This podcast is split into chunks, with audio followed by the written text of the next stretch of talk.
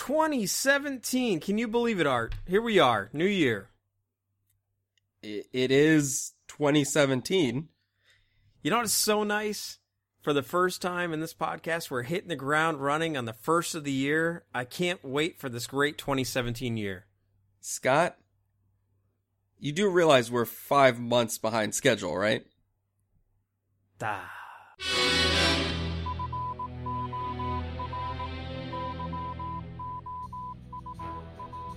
Da. Ian Fleming's James Bond 007.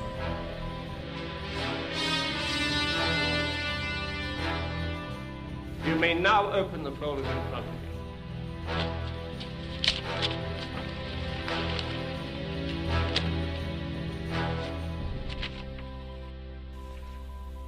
Code name? For your eyes only. Are you ready to get back to work?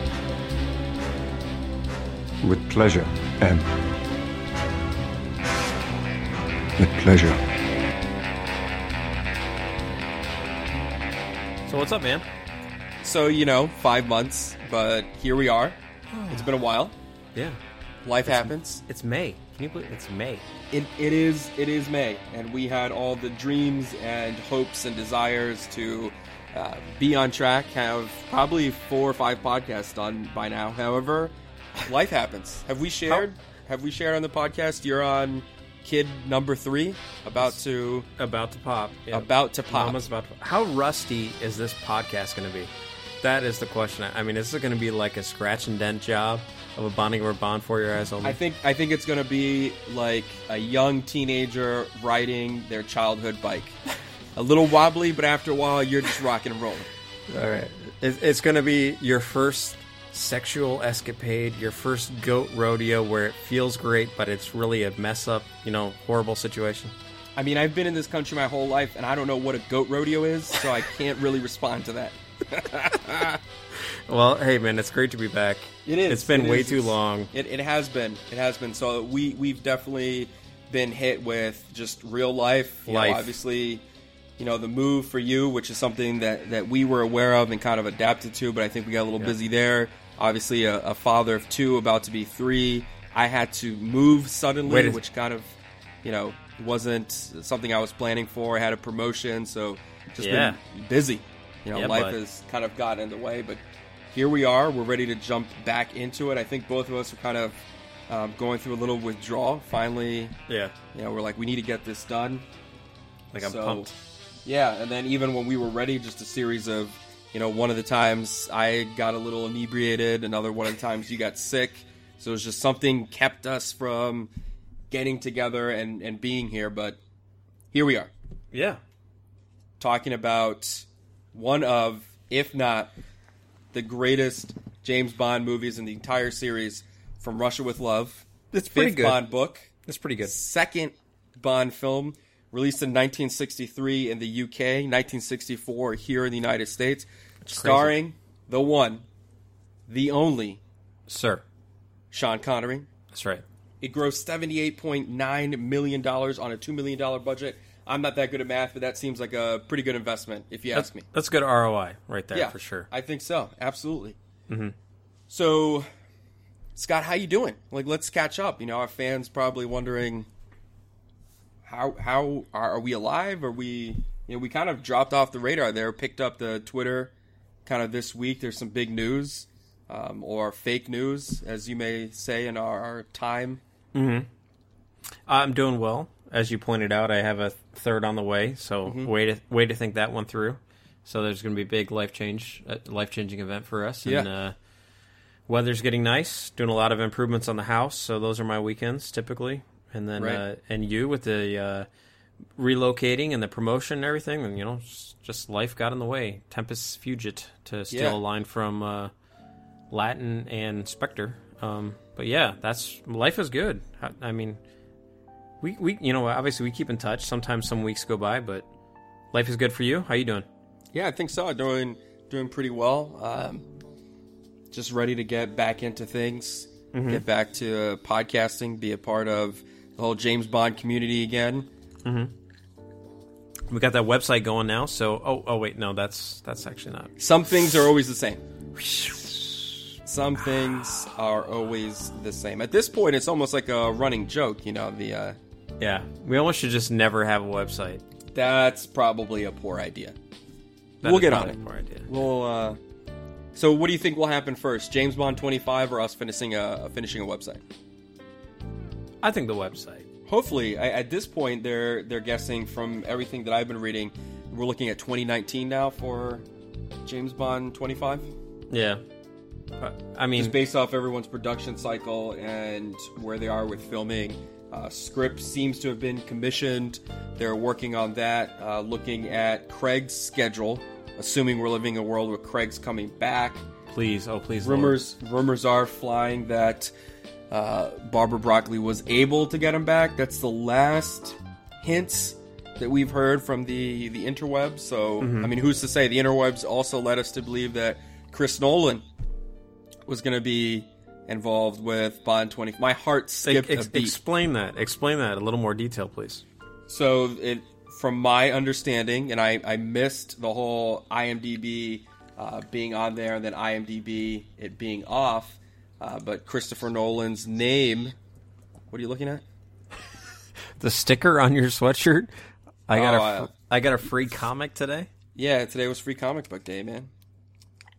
That's good. Didn't you participate in Free Comic Book Day? I did not. I did not. You Did should. There's a lot of good comics for kids, man, and you got kids. Those are two things that you, you have two of them.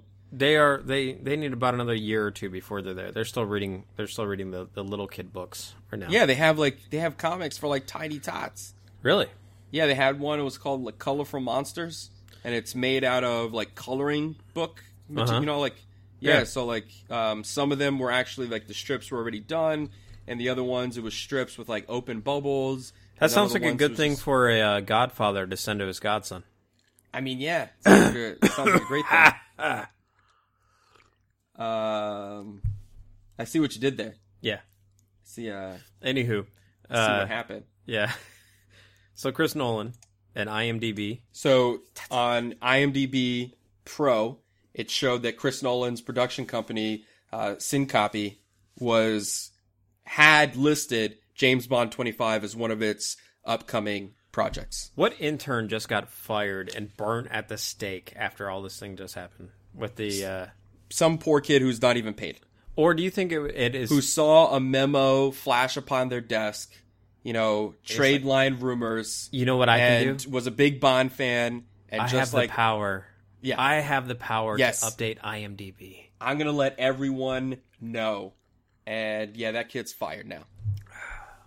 Or there's just like this massive propaganda machine of the movie industry where it's like, okay, it, it's just like the new iPhone comes out and that gets accidentally left at the bar and somebody sees what the new iPhone 8 looks like. You know, it, there's there's probably a huge marketing propaganda machine that somebody let that slip out. So Just to A- get a test, a-holes yeah, how like do us can people talk how do people it. feel Yeah. about Chris Nolan? Do we like Chris Nolan for Bond 25? So anyway, it was listed. Uh, th- somebody on Twitter that I saw actually reached out to IMDb, said, "Hey, is this for real?" Because everybody on Twitter was about to go live on it, and then IMDb said yes. Then they followed back and said, "Actually, no, it's been removed." So we are left into, you know, limbo. Obviously, behind every rumor is a sliver of truth. yep.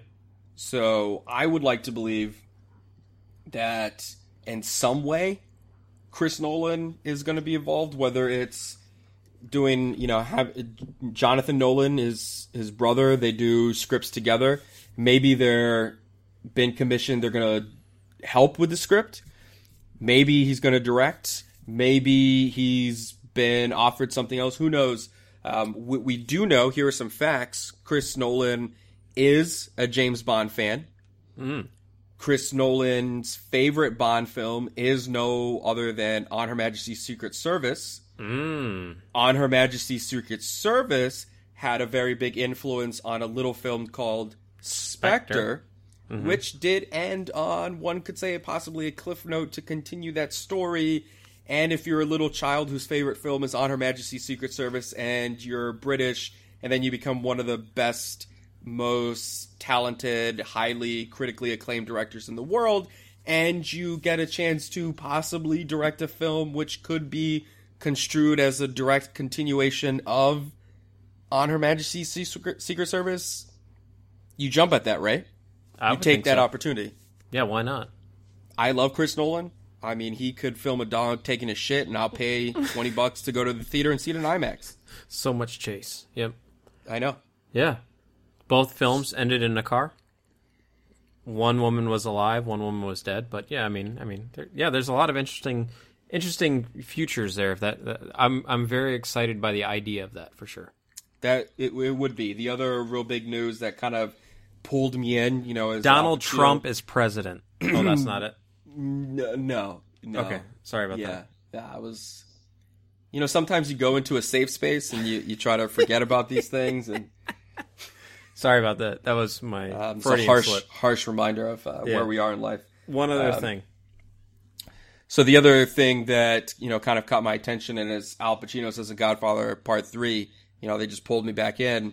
The writer's strike. I was very interested with Ah, that yes. happening uh, because obviously the last writer's strike had an impact on our beloved James Bond series as it prevented the Quantum of Solace script from being quote unquote truly completed. Yeah. Um, having a second run at it. So they were going pretty much off of uh, that first draft, which really um, anybody who follows movies, you're not. That's your first draft. Really isn't your filming draft. Um, so usually it goes through, even if it's unofficial, at least like another rewrite where you're looking at stuff, and then you have the writers is kind of on set sometimes, especially with a budget like that or a, a film of that magnitude, and uh, that really wasn't there. Um, so people obviously have very strong opinions about Daniel Craig's second outing as Bond. I think I've shared I'm a little more pro than most, but we didn't want that. You know, the last thing you want is kind of the hype of Spectre. You know how each Bond film in the last few years has gotten positive reviews, pretty positive with fans. It's been, um, You hear that? yeah, that's a noise. Yeah, we're gonna have to turn that off.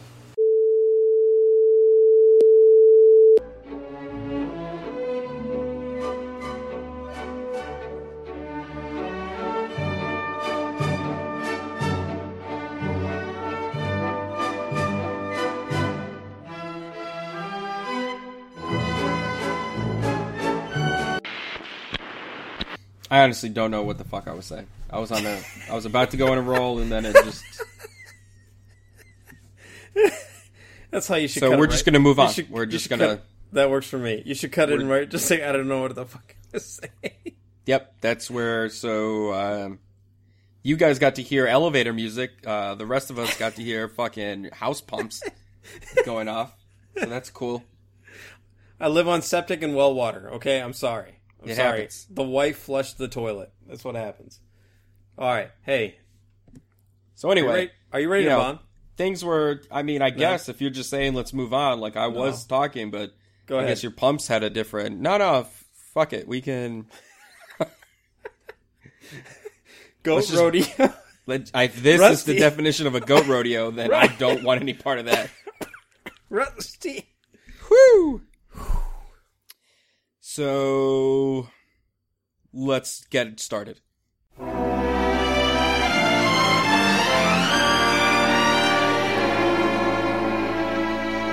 From Russia with love, I fly to you. Much wiser since my goodbye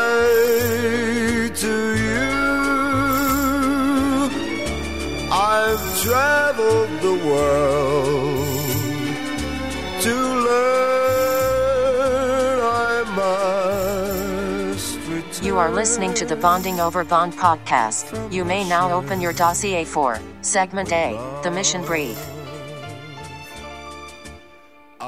From Russia with Love. Best film in the ah. series. Mm. and You ready for that?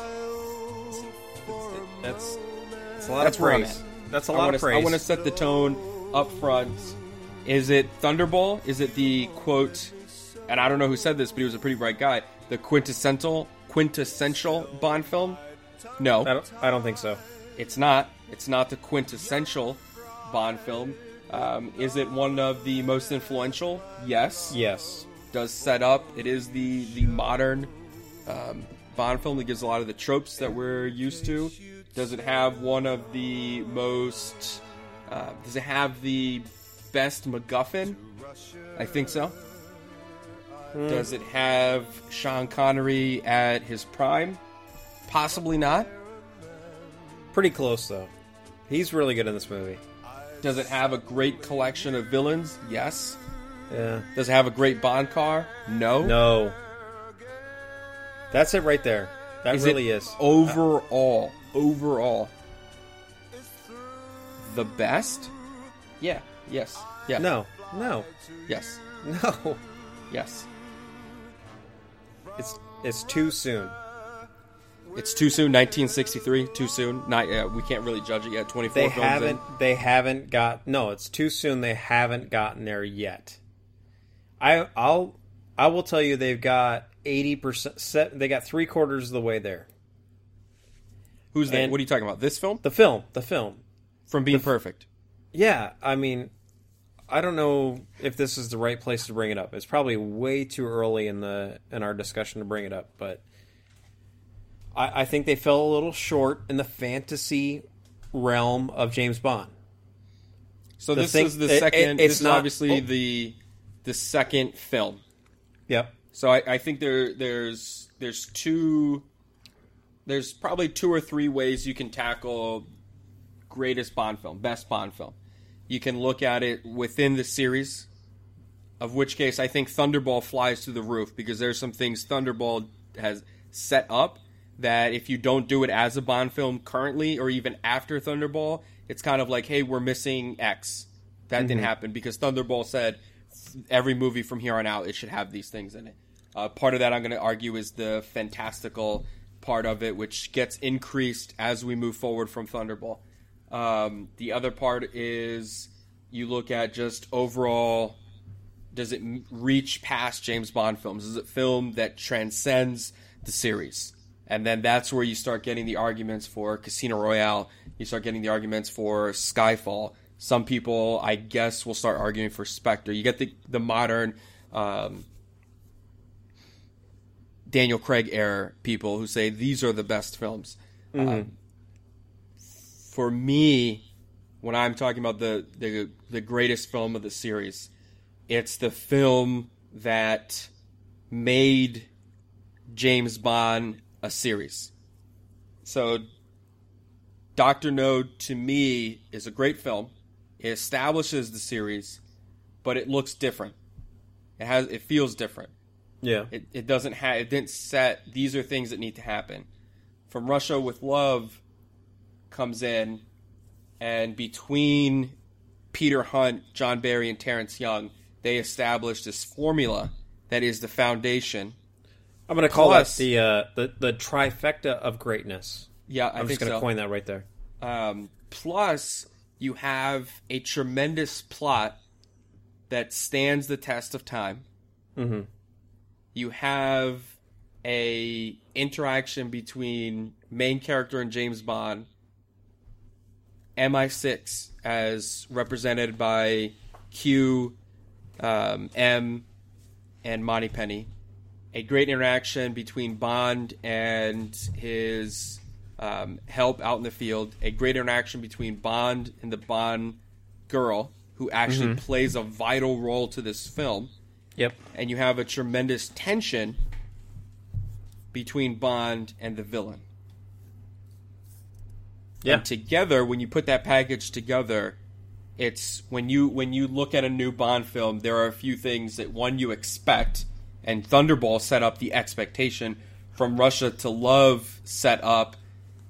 That's the mirror in which you hold up a new Bond film and you say, is this one great or not? Does it live up to the things that Russia from Love stated a great Bond film should have? Yeah, I think all those things you pointed out are great, and I, I wish I would have counted them because everything you said are vital and what makes this film so great and sets the tone, if you will. the last aspect that was missing was just an ounce more of fantasy. And what I mean by fantasy, I mean like uh, jetpacks off the roof. I mean crotch cutting lasers. I mean underwater massive battle scenes. So th- I mean, it, you're describing though. So do you rank Thunderball greater than From Russia with Love? I mean, in our running rankings, I don't have yours in front of me. Uh, I I do have them in front of me. So let me look. Um, no, Obvious- I did not. Obviously, you're a Goldfinger man. We've established this in, Well- our, as- in our series. Yeah, but Goldfinger and From Russia with Love. Goldfinger is just above From Russia with Love. I think the biggest problem I have with From Russia with Love is it was lacking a bit of fantasy. The problem I have with Thunderball is it was which- too far. Which one do you have higher, uh, The Spy Who Loved Me or From Russia with Love? From Russia with Love. See, so everything that you're saying it's missing. You actually rank those quintessential movies. Which one do you have higher, From Russia with Love or um, Goldeneye? Oh, From Russia with Love by far above Goldeneye. So you want Goldeneye this or Goldfinger? Goldeneye. Yeah, way above it. So you want this fantastical. I want fantasy within reason. So Goldeneye, or I mean Goldfinger. Mhm. What I do you have above Goldfinger? Skyfall and Casino Royale. Casino Royale. I don't see any fan- fantastical sequences. I would tell you the fantasy in that film for me. One one example of the fantasy is the Is a chick meta- riding uh, horseback in a bikini? That's pretty. That is a fantasy. that se- that sequence sticks out in that movie. When you go back to rewind, it, that sequence is not aged well. one one fantasy of that film is the medical kit in the car. The fact that they could tie in electronically and they could use a medical kit. That is a Really? cro- that is a crotch cutting laser fantasy level to some extent. The government is listening into our recording a podcast right now, and you think that Absolutely. you think it was far fetched that they were able to medically That was 11 years ago. 11 years ago where we had flip phones if we were lucky. Or we had a big old Nokia phone. I mean, so that was a little different, you know?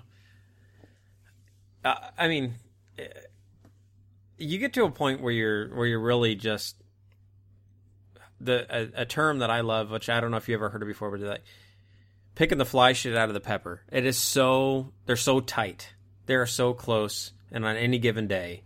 But if you make me try to find a way to to differentiate between the two, that is what is missing from Russia with Love for me is a level of fantasy. The most level of fan the the, the biggest part of fan, fantasy in that film is the car with the the pager phone system, uh, bugging of the room, which we might talk about later. But you know, those are the So, things. Okay, okay, okay. I see because we've talked Especially the before- car. The Yeah, car is a big fantasy level of of the film.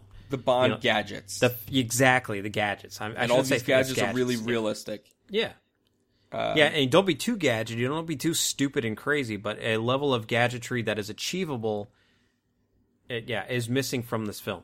so we've talked about before the the idea of like the the Bond tree per se when you look at uh, which type of James Bond an actor is, and, and you have Sean Connery, obviously Doctor No leads to From Russia with Love, and then From Russia with Love leads into Goldfinger, but it starts to veer a little bit toward this fantasy that you're wanting.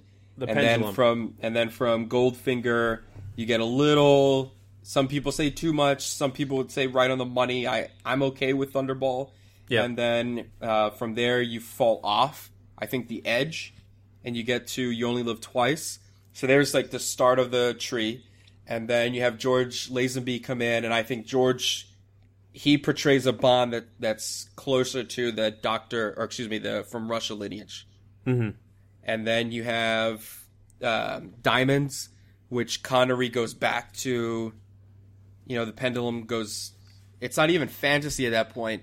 To and and I guess we're all over the place with this podcast, but that's what a for your eyes only kind of is. Um, for me, diamonds is it's it's this the pendulum falls like off. Even it's not just a fantasy; it's just like cartoon Yeah, almost. It's a spoof. it's Sean Connery spoofing himself as James Bond. yeah, it really is. And then Yeah. you have Roger Moore, who's clearly off of the tree. He's that Thunderball, You Only Live Twice, some of that comedy. He picks up, I think, some of the lightheartedness of Diamonds, mm-hmm. But makes it his own. And then you have that tree. And then um, you have Tim Dalton, who goes right back to From Russia.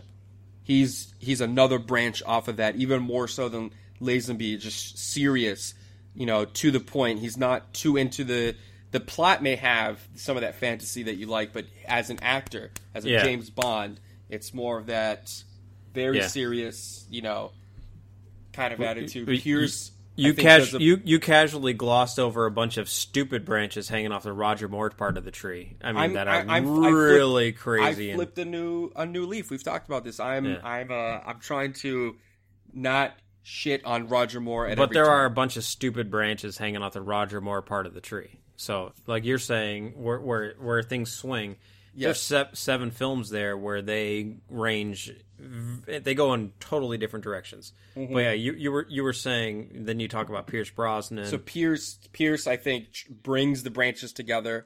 He's that Mm-hmm. perfect intersection of a Connery and a and a Pierce, yeah, and then obviously you and have stupid '90s action film. Yeah, right. Um, you know, we've talked about, and I'll say this every time I bring up Pierce. Uh, Pierce's Bond is um, he was hurt more so by the '90s style of film than anything he ever did. Um, and then obviously Daniel Craig is straight off of that from Russia with Love, George Lazenby, um, Timothy Dalton, part of the branch. Um, so yeah, I can definitely I get what you're what you're saying with what it's missing. Um, but I guess it, it all depends then what you're looking for, right? yeah.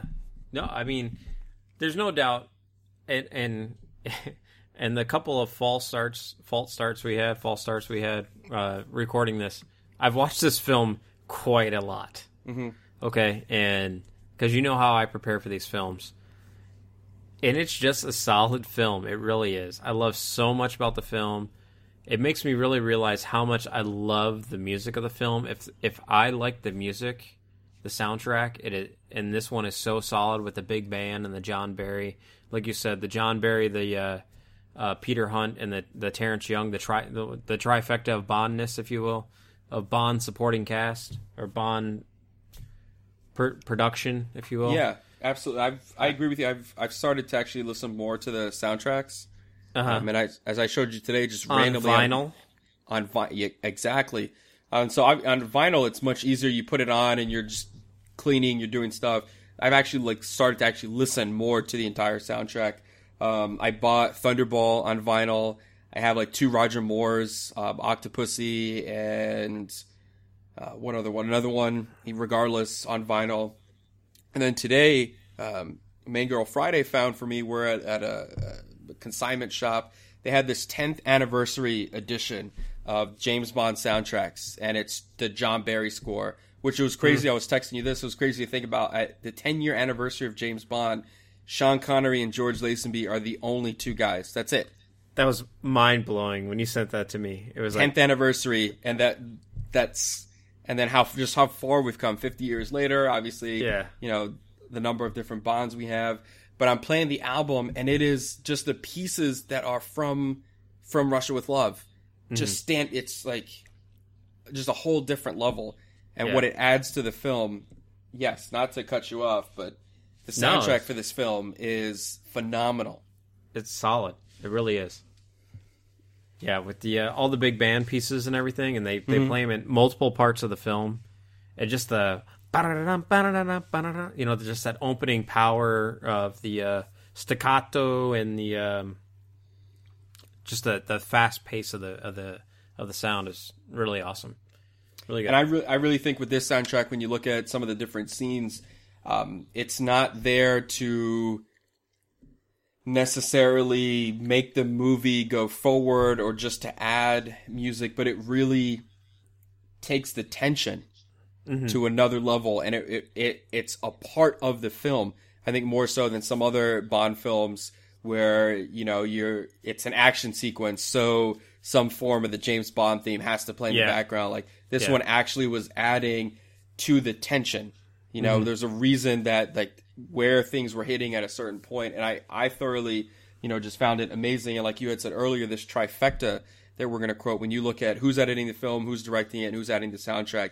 If you could get all three of those things aligned, and even if you wanted to make um, a a fourth to that, the set designer I think is another huge Yeah. i- Ken Adam. impact. Um, when you're looking at well, in this film it wasn't Ken Adam. it wasn't. No, he didn't. Sid, He didn't do the chess scene. it was Syd Cain. No, Ken Adams Holy was doing. Doctor Strangelove in this film. Ironically enough, So it wasn't Ken Adams or Ken Adam. yeah, it was uh, Syd Cain. Rest in So- peace. Yep. So looking at you know what makes a, a film great, or just to be in that you know we could go back and forth, and you know I I think we can agree whether it's one or two or five that From Russia is one of the all time greats. Absolutely. And when you're looking at what makes it great, and I think this is something to consider too as we analyze films in the future, is that you know triangle, and I I, mm-hmm. I would add a set designer. I think has a huge influence on what the film, you know, making the film. So there's like four things that, The, that we the, can the consider. superfecta, if you will. the superfecta, one might say. Um, I did not hit the superfecta today, by the way. the superfecta, you need. Uh, what do you call is superfecta four? Four. Yep. What's the five bet? The quint quint. Doesn't exist. There's not a five bet. No. Well, if there was a five, uh, fifth level for Bond, the the the the super pent, the penta super, the Super screenwriter. When you're looking at um, making a great film, screenwriter, I think, is the other factor for a Bond series that kind of establishes the the level of film that you're gonna see here. Mm-hmm. And all those things, you know, when you look at all the oh, check, check, check, check from Russia, kind of gets a home run for each one of those. So where we're at, we're we're kind of all over the map, getting back on We're- I track. mean, we're all over the plat. Yeah, um, sometimes it's not bad to be a little bit, you know, we're all over the place. And I, I've enjoyed the the randomness of the conversation, but you know, just getting us back on track. Our uh, story around the film. Are you are you? Do you have anything to say about that, or, or do you want to talk about the driving factor of the film? so just like briefly, it's again, we've never really established ourselves as a trivia podcast. Uh-huh. But I, if you get a chance, anybody who's listening to this podcast, to just check out, I don't know what version of the DVD you have or how you've consumed From Russia with Love, but get a chance and look at the making of. Um, so I- Scott and I both have the collector's 50th anniversary edition. So we have the same special features uh, when we get together and, and we record the the making of on that series. I can speak to. I was amazed that this film was created with such chaos because the final product does not at all suggest. Um, and one of my favorite parts there, I forget who they're interviewing, but they said like the chaos of this film, like made like everybody was on edge, and they're like, we have to make this product, and so many things were just like going wrong, and everybody was on edge.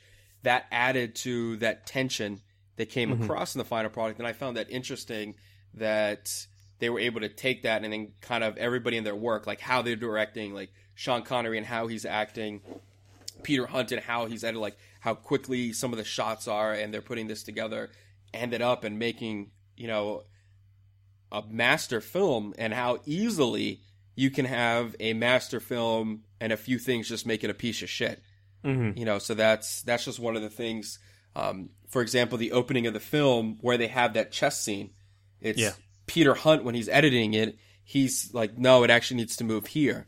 And just there's a few times where when you're watching the making of, where Peter Hunt as the editor would say to Terrence, like, we actually need to move where the scene is, or we need to cut this or do that.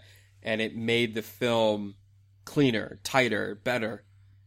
Um, so that was I mean, for all without that from Russia could have been you know kind of a, a, a thud, or had you know one of the criticisms I had with Doctor No, even though it's one of the shortest films. Remember when we first started this podcast, I said it feels like a tremendously long film, Yeah.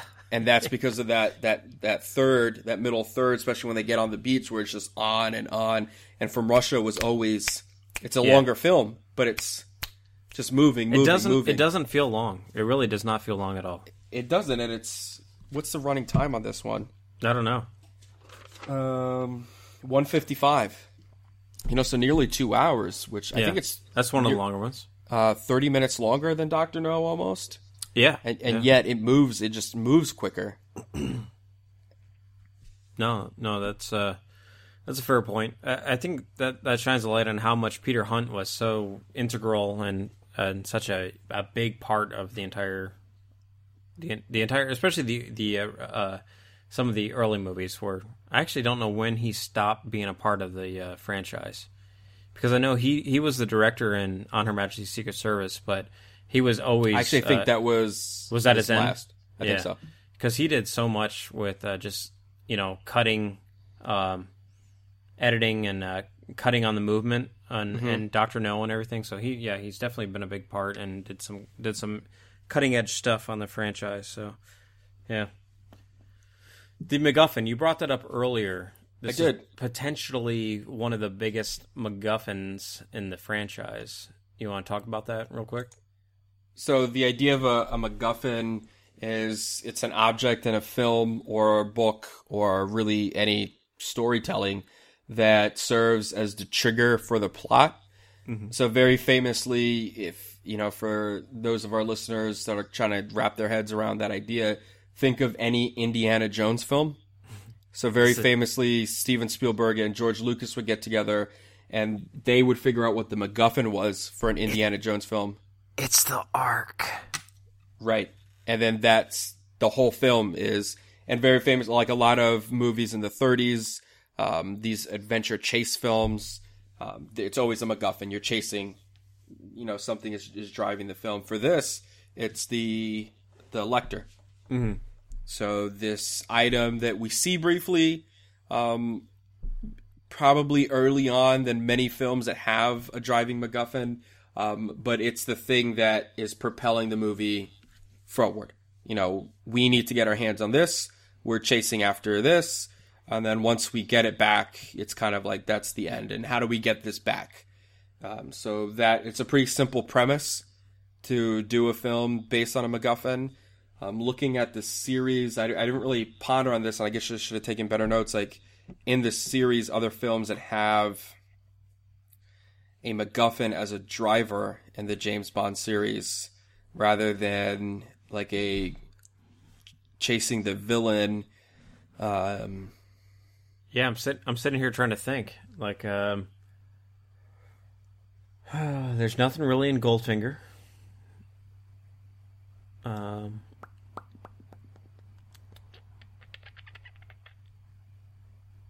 yeah, there's really nothing like.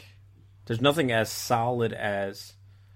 I'm trying to think like uh, For Your Eyes Only. There's really not a great even GoldenEye. There's they're not like chasing the GoldenEye thing you put in the machine. Uh, I'm I, I have a feeling we're missing something glaringly obvious to someone that is actually listening to this right now. we probably are. Um,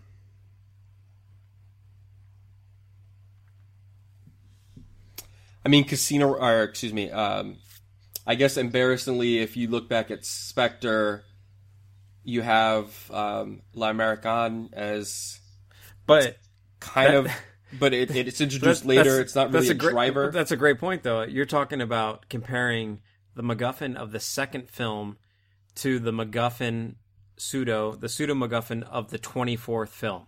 Right. So that that's a case in point. Like there really hasn't been anything as strong as the Lektor in terms of MacGuffin. Correct. The franchise. and it's I'm surprised it's not a device they go back to more, but I understand it's not the traditional. You know, Ian. Maybe that's what makes this film in some ways so good. I mean, it, it might, um, it- it's and it- easy it's- for the watcher to. There's a goal. You're getting Right. something. Right. And novel wise, I mean, it's it stood out f- when you look at the novels. Like this is arguably Ian's strongest novel, Mhm. um, enough so that JFK actually won. This was the last film he ever watched, and he had it ranked as one of his favorite books Mhm. of of all time. So yeah, maybe there's a point to that. That um, And if anybody, if anybody knows how to control, use, and manipulate a MacGuffin as a plot point, it's none other than a little known director, Chris Nolan.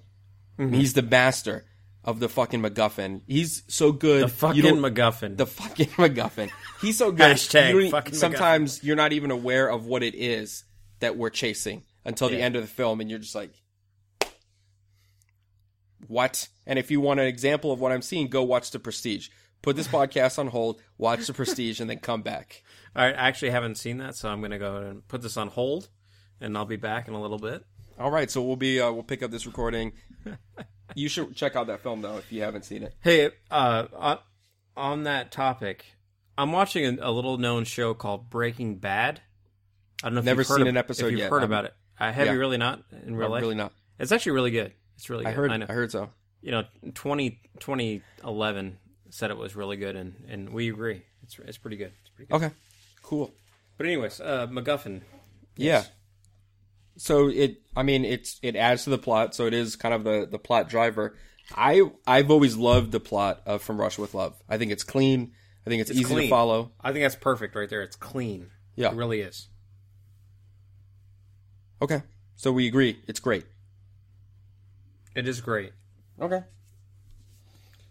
How do you feel about uh, the direction of the film, or the soundtrack, or any of those? So the the direction I I thought was great, um, and I mean I'm a fan of Terrence Young. Obviously, without Terrence Young, there's no Bond. I mean, he creates the Bond style, the Bond look. yeah, I think even if you're not, e- even if you know nothing about Terrence Young, which I'm not going to claim to be a Terrence Young fan, uh, a Terrence Young uh, expert. Uh huh. If you like anything to do with James Bond, it probably has a lot to do with Terrence Young. It does. So, by you know, by default, you're a Terrence Young fan. So, I mean, yeah, I mean, yeah. Uh, I don't So know. let me ask let me ask you a question because this film we we've already addressed and it's clear that Peter Hunt's influence Uh-huh. on From Russia makes From Russia not just a good film but a great film, and you could argue that that's really the difference between Doctor No and this film. Is kind of the, the, how it's set up, how the cuts happen, how tight it is, how quickly it moves forward. Um, yet Peter Hunt goes on and directs On Her Majesty, which is a whole other conversation for a whole other podcast that we've already done. But On Her Majesty, I can understand some of the complaints of that film is that there are areas that it, it drags. I think there's some parallels to the things that went well, though, especially in the terms of soundtrack. Correct? Um, yeah, that that's another film with a phenomenal soundtrack. Yeah, so I think not knowing the gentleman at all, but you could probably say that he really embraced the John Barry-ness, if if I can say that, the the the big band atmosphere, the the solid sound, the solid soundtrack. I think you know uh, Peter Hunt probably embraced that and and thought that was an important an an important part of the film. So yeah. Um, is there anything else you want to say about the soundtrack? And this Well, I was just I was just wondering how important do you think that dynamic is to have a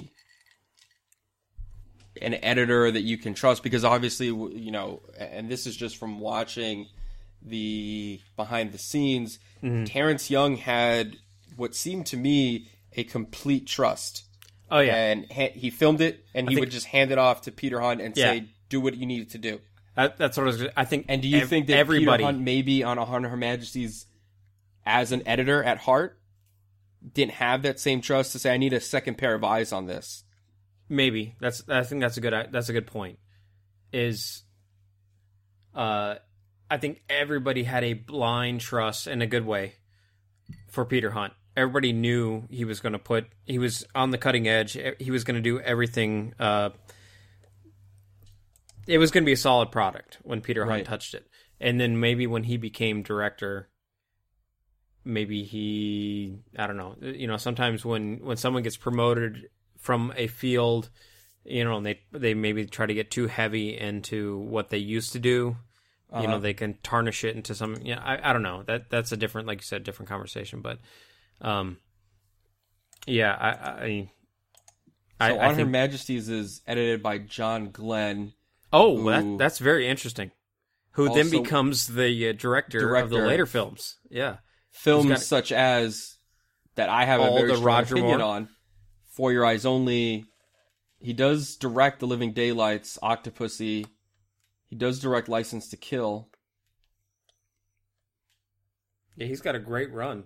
He's got a It is- great run in the uh, Roger Moore and Dalton era. Interesting. What do, what do you think of the acting in the film? What do you think of the uh, What do you think of Kerim Bey? Kerim Bey is hands down one of my favorite sidekicks of all time and the I- I entire series. Yep. And I didn't realize I knew he was sick just being a fan of this film. Um, the actor, I didn't realize, dude, he he was dying Yeah. on this film. He had something like five kids and a family. So like he really like this film. He was he was setting them up with. He was going to take all the funds, and mm-hmm. they moved all his scenes up front. And literally, like he films this part, and then he passed away. He was what was it? Stomach cancer. Some something One of those rough nasty, ones. That, yeah. Yeah. And There were plenty plenty of scenes. crazy. Like what a professional. Like, and no way you looking at this film. You're like, dude, this guy is not bringing it. Yeah.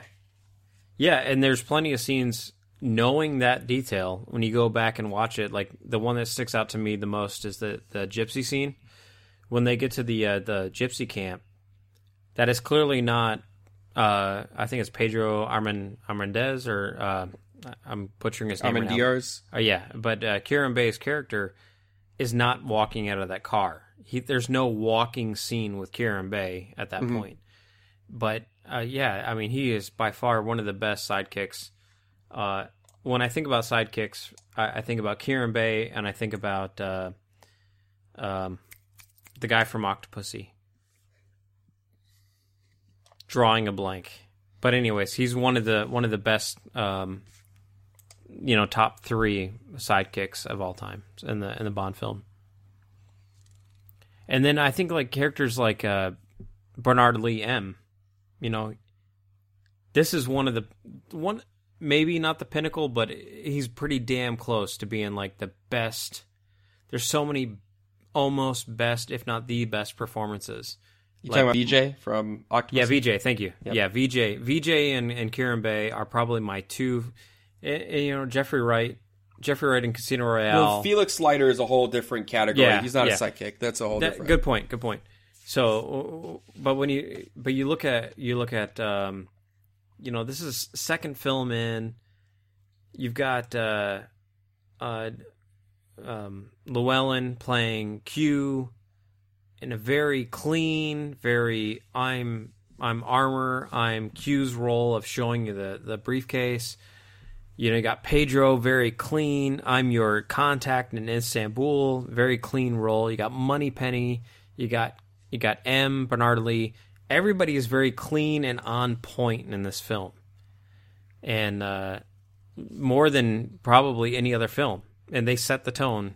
You know, not to beat that that saying to death, but they really do set the tone for the rest of the franchise, at least for the next five films or so. Yeah, I think the act the acting in this film, like more so than um, you know, even a film like Doctor No, where there was a lot of overdub, a lot of the characters weren't necessarily English first Uh-huh. speakers, um, and and there's an interaction between the characters. Like there's actual acting going on. It's not somebody is reciting a line and then you're reciting your line and then they're moving forward. Like you Mhm. just, you know, a great scene is looking at um, when James Bond eh, writes "From Russia with Love" on the picture that he gives back to um, Monty Penny. Moneypenny, yeah. He- they're they're not just reading lines together. Like there's an actual like flirtation. They're actually speaking to each other. They're actually responding. Which I mean, acting is obviously you're speaking lines not just at someone but with someone, and there's supposed to be this level of trust to emotionally interact with what you're hearing back to you. Mhm. Um, and I think that film, this film has that much more than you know. To me, that's one of the drawbacks of the Roger Moore era. Um, I don't know that. I mean, for you, you want a complete opposite film. Um, ironically enough, today was the Kentucky Derby. The day we're filming Mhm. is um, A View to a Kill, where we know now that Roger Moore um, did not get along whatsoever um, with Mayday. You know, With so every time- or anybody. so they're just saying lines at each other. You know, Yeah. they're not really acting together. They're just together, you know, script reading. And that to me adds to the believability of From Russia with Love, allows the movie to go forward. It as a viewer, you're invested in these characters. You know, there's some tension in the gypsy fight, even though yes, we're watching a blockbuster film and no you know, anybody who's born after 1962, 63 knows that James Bond doesn't die in this film. There's still some tension, you know, because we care about Kerim, we care about Bond, we care about their friendship, um, you know, so yeah. You know, when Kerim is lost in the the the train toward the end of the film, like we care as an audience. You know, Mhm. we it, it makes sense that James is you know flustered. Um, he was able to kind of get blindsided by Red. There's a reason he drops the ball uh, at that point um, with kind of vetting who exactly he's talking to. Like he's emotionally distraught. Like we are too as an audience. Like we buy into the idea of his vengeance Mhm. um, at that point. Yeah. Yeah. Although now that we brought it up, I mean, probably we would bring it more in the B section. But as great as this film is, James Bond like sucked as a spy in this film. How many times was he like just kept alive or being spoon fed clues by Spectre? I mean, Yeah, it's just yeah, like, yeah. dude, where's your head right now? Get in this mission. Well, some you know sometimes you just you just need to be lucky. So uh, let's go let's go way back to the start of the film. Uh, what stands out to you most about the uh, movie titles of the film and the the the title sequence? So obviously a, a big departure from Doctor No. Yeah. We actually have the the title sequence um, that kind of sets up what is a James Bond um, title sequence here. The I wrote in my notes in all caps, "Game changer." Why was is my- that? Well, because it sets Naked ladies? no, not The- necessarily the belly naked- dancing. It just sets up The what you come nature? to expect in every James Bond with a cold open. Oh, the not cold the cold open open with the title sequence. Mhm. Um, that's what you did ask me, or you said title sequence, not cold open, Well, right? I, yeah, I said title sequence. Okay, but, okay, you know, okay. Um, You know, even for me, historically, those are kind of blended together. yeah, I guess. Um, did you want to talk about the the cold open? Is that what you were tre- really trying to ask? No, no, I was kind of getting your getting your opinion of the title sequence itself, and I figure we can dive into more of the uh, op- the cold open and and B. I mean, we could do it here. I mean, we're going to talk about more James Bond as a character. Sure. And be Okay. I'm open. All right. Yeah, so I mean that's kind of out of order. That was my opinion on the title sequence. What do you think about this cold open? Which I have ranked in the top five over here. I, I think I have it pretty high too in the uh, the the cold open sequence, but it's it, it's it's good. It, it is really good. Um, I've got some snarky comments about it, but uh, Such as the whole Grant kills the Bond knockoff, if you Yep. will, in a Yep. minute and fifty two seconds. Mhm. I mean, couldn't he be like, "I got you"? I mean, they're like killing people in two minutes. Every two Dude, this minutes. Is, this is Spectre, man. Doesn't that set the tone for how bad? Like it just, it just seems like a, a waste of life. Seems like yeah, that's could, why you're uh, not in an evil villain organization. organization. That's why Spectre's not recruiting you. I'm just saying it. It just seems like a seems like pretty quick. It's, you don't get a good ROI on that life right there. I mean, you know, this is also an organization that in the last film, Spectre, uh, when you do a job application, you fucking poke someone's eyes out and snap his neck to be like, hey, this other guy applying for the job, piece of shit. Hire me. I'm still alive. Yeah. And anything uh, I I the the one note that I have is um I really appreciate the the level of makeup that they that they did with. uh We're both yawning here. I mean, I, I- think I saw you yawn. You know when you got- yawn, it's actually It's you're contagious. cooling your brain. Oh. Yeah, it's a mechanism the body does to cool the brain. Do you realize? Do you realize at what time we probably recorded when we did the the the standard review format of For Your uh, from Russia with Love? What time we probably recorded that? Super late. We were in Jacksonville, weren't we? Yeah, it was like it was like one a.m. when we recorded that, that sounds about right. and we probably recorded it first at eleven p.m. But then, I that was one where our audio fucked up, wasn't it? I don't think so. It wasn't It, that one. it had it had been uh, messed up in the past, but I, I think we did it a first take in that living room of yours. Yeah, I remember we worked all day, all day on the house here, and Yep. then We had dinner. We came back. drank some coffee, Yep. and then we recorded, and it was that was a long night. But uh I don't know where I was going with that. You were say, you were saying the makeup, um, and I Oh, yeah, the agree. makeup. It- that was because You you, can t- believe it's a it, it, It looks like a mask. Sean Connery, but it's like something's wrong. Something's been off. Yeah. you know the, the way they hollowed out his eyes and everything. yeah, yeah. They put a they put a little powder and a little little shine on there, and, and make it look like he's wearing a mask. So I- Yeah. I, I appreciated that level of detail. You know what's crazy? Um, I think we've been recording for like an hour, and we're only in the A section. Yeah, we should probably move on. You ready to move on? Yeah, yeah. Let's let's move on. I'm Art. This guy over here is Scott Hey, I'm Scott. How you doing? with Bonding Over Bond. We're gonna be right back.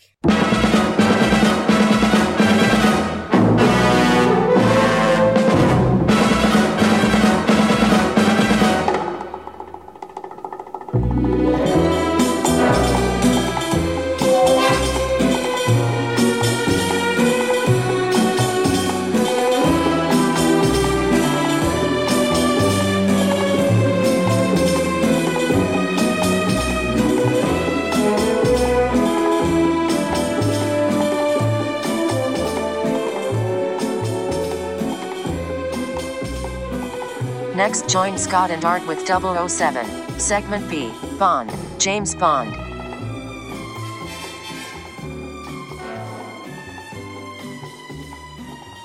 That is probably easily in the top five, if not the top three uh, soundtracks. I don't know if the, I don't know what the right word is. It's the the top tracks of the James Bond James Bond series.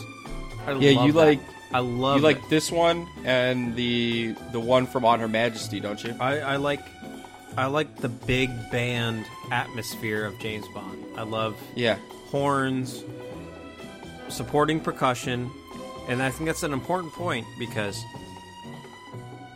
the thing about Spectre was it was heavy, heavy, heavy percussion.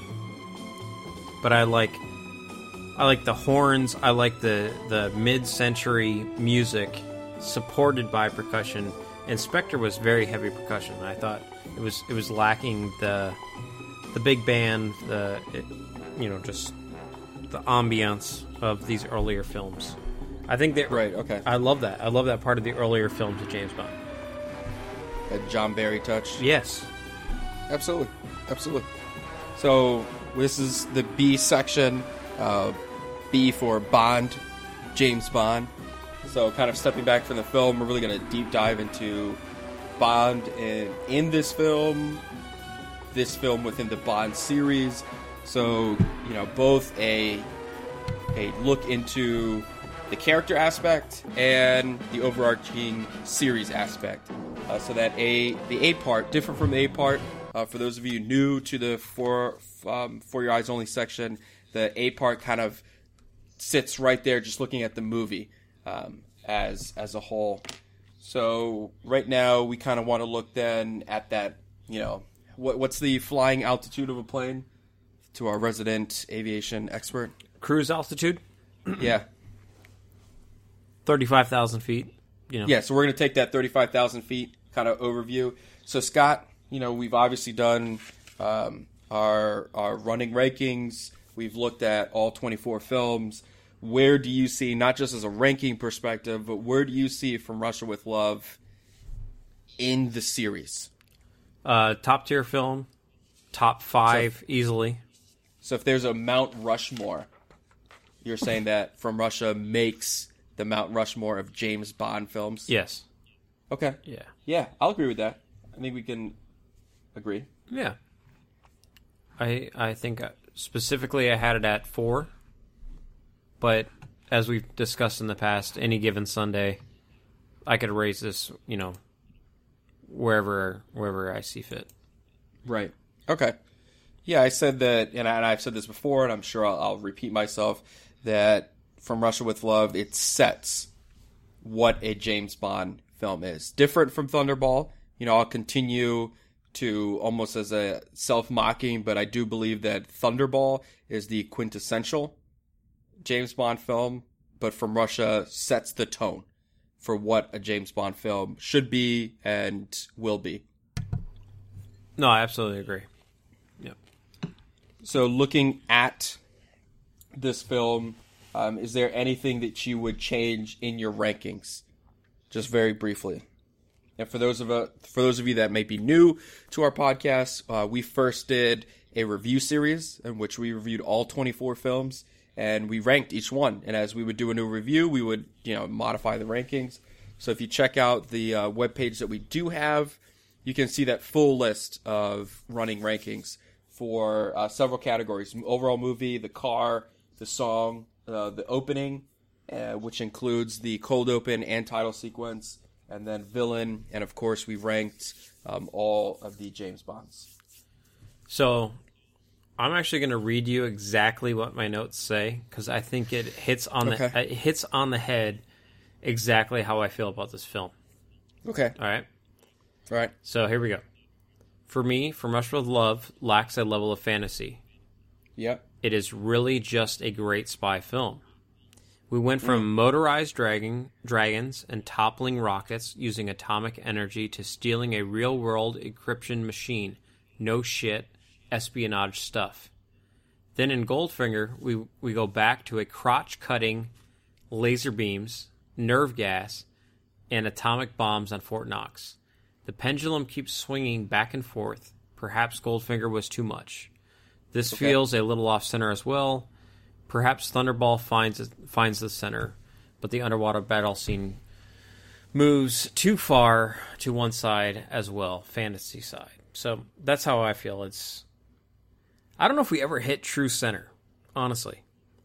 You know, I was I was literally just thinking that because I'm looking at my running rankings as you're as you're giving that thesis statement of uh, of a James Bond perspective. Uh-huh. So I have ranked number one from Russia. I have Thunderball three. I have Goldfinger four. At number two is Skyfall. And, my question: Do you think Skyfall? Because there's definitely some fantasy bullshit. You know, in your definition of fantasy, not Yep. the Webster's definition of fantasy. Fantasy as applied. Ooh, sorry about that, guys. Uh, hit my mic here. Fantasy as applied to James Bond. D- possibly. Do you think Skyfall is threading that needle between, you know, you've got this origin story, you've got some true stuff going on, but yet you also have this supervillain who may or may not be a bit ah, over the top as a character, but he's rooted in some very real um, tie-ins with a character as developed by his relation with M. You know, at the moment, I really find your top four very intriguing because I think it's very on point. It's hard to argue with your top four because I think there's a, I think you have a love. There, there's an emotion to your From Russia with Love, but I, I really think, to your point, Skyfall does have some fantasy points that are still very on point and very from Russia with Love from Russia with Love E. They're not the pendulum is not that far. It's a very centered movie.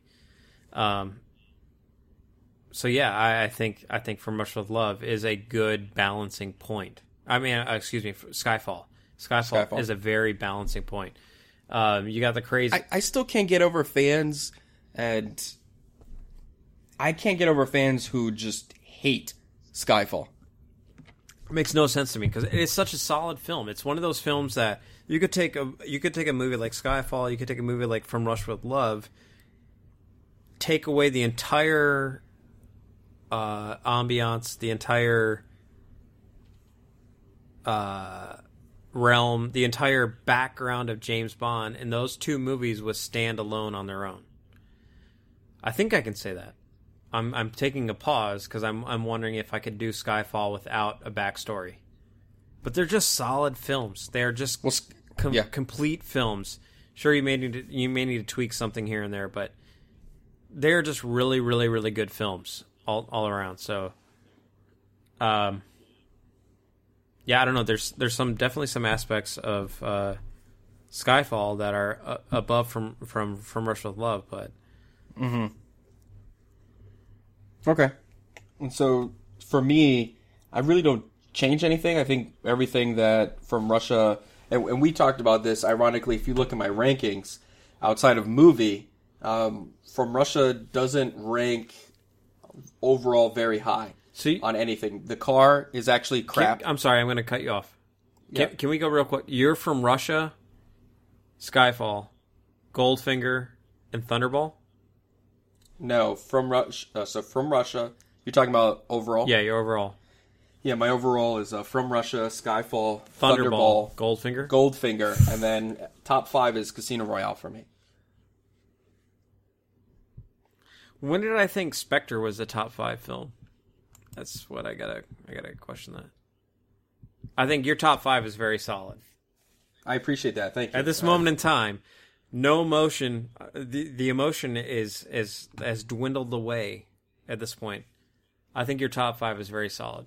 I appreciate that. Thank you very much. Yeah, I'm sure we have some listeners who just think it's a garbage top five, but you know that's why we have this podcast. We all have our opinions, and we enjoy.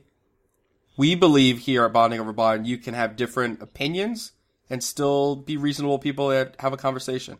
You're wrong, but But we're still doing a podcast. that's right. Yeah, we're still bonding. That's the whole thing here. So wait, um, I love people's. I love top fives in general. I love top five lists. I love, um, you know, talking to different Bond fans, and you know, I, it's every time you meet another big Bond fan, I always think you kind of have to do that exchange of, all right, what's your top film? Who's your top Bond? And you instantly, just by answering those two questions, you're like, okay, I know, I I know a lot about how you're coming to the series, and I kind of know some some little things about you as a person, even. You know, getting getting that, even you know, expanding it, and we thought a- long and hard about these rankings, but that's a whole nother conversation. Um, I was saying that From Russia really doesn't rank high in any of the categories we self-defined when we did our running rankings. Uh, looking at the car, the the Bentley to me, it's a beautiful car, and it's it stays true to the novel that it brings in. Um, the Bentley that uh, James Bond traditionally drove around in the novels. Uh, the song to me, and not also that high. There's some great songs in this series. From Russia with Love is not one of those. Um, the opening of the film does rank high for me. It ranks number three. Uh, the villain um, does rank high for me. It's number four. And obviously, Sean Connery is my number one James Bond of all time. So, I want. I'm trying to figure but I think overall, what I'm trying to say is, you know, sometimes these these some of the parts. Um, actually, that would be incorrect. This time, the whole is greater than the sum of the parts.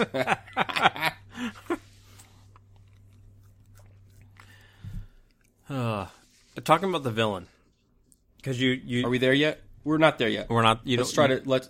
We've been everywhere, but let's let's try to stay somewhere in the conversation per our notes. Uh huh. Let's build up to the villain. So you want Let's talk about James. you want to talk about. Bond for a minute? I, I do want to talk about Bond. Okay. This is a good Bond. He is a good Bond. Was this? Do you think- Connery's best Bond? Uh, That's my only note on this entire section. So uh, think about it, long and hard. of. So let's. Okay, I don't have an answer for you, but let's come to one together. I think let's work this out. I think the answer may be yes. let's work this out with our listeners. Mm-hmm. Um, is it his worst? Absolutely Let's not. work through it that oh, way. that's easy. So no, d- diamonds. or you only live twice. I, I I'm not a big fan of you only live, you only live twice at all. So Yeah. So no. Um, the is no. He's not his worst. Is So it we his have best? six performances. There's 2 Mm-hmm. Um, I would say I'm going to put Doctor No. I'm going backwards here. Mm-hmm. Um, so to me, now we've dwindled it down. It's a conversation of from Russia, Golds, and Thunderball. Thunder. Yep.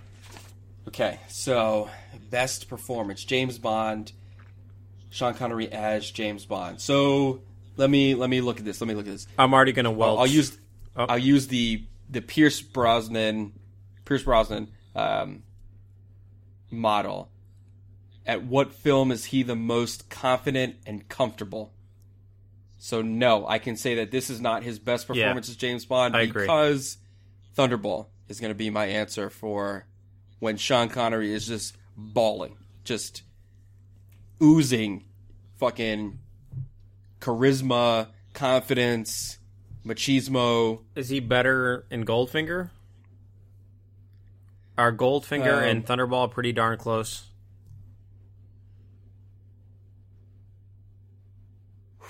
I'm I'm thinking Goldfinger. Give me a second here.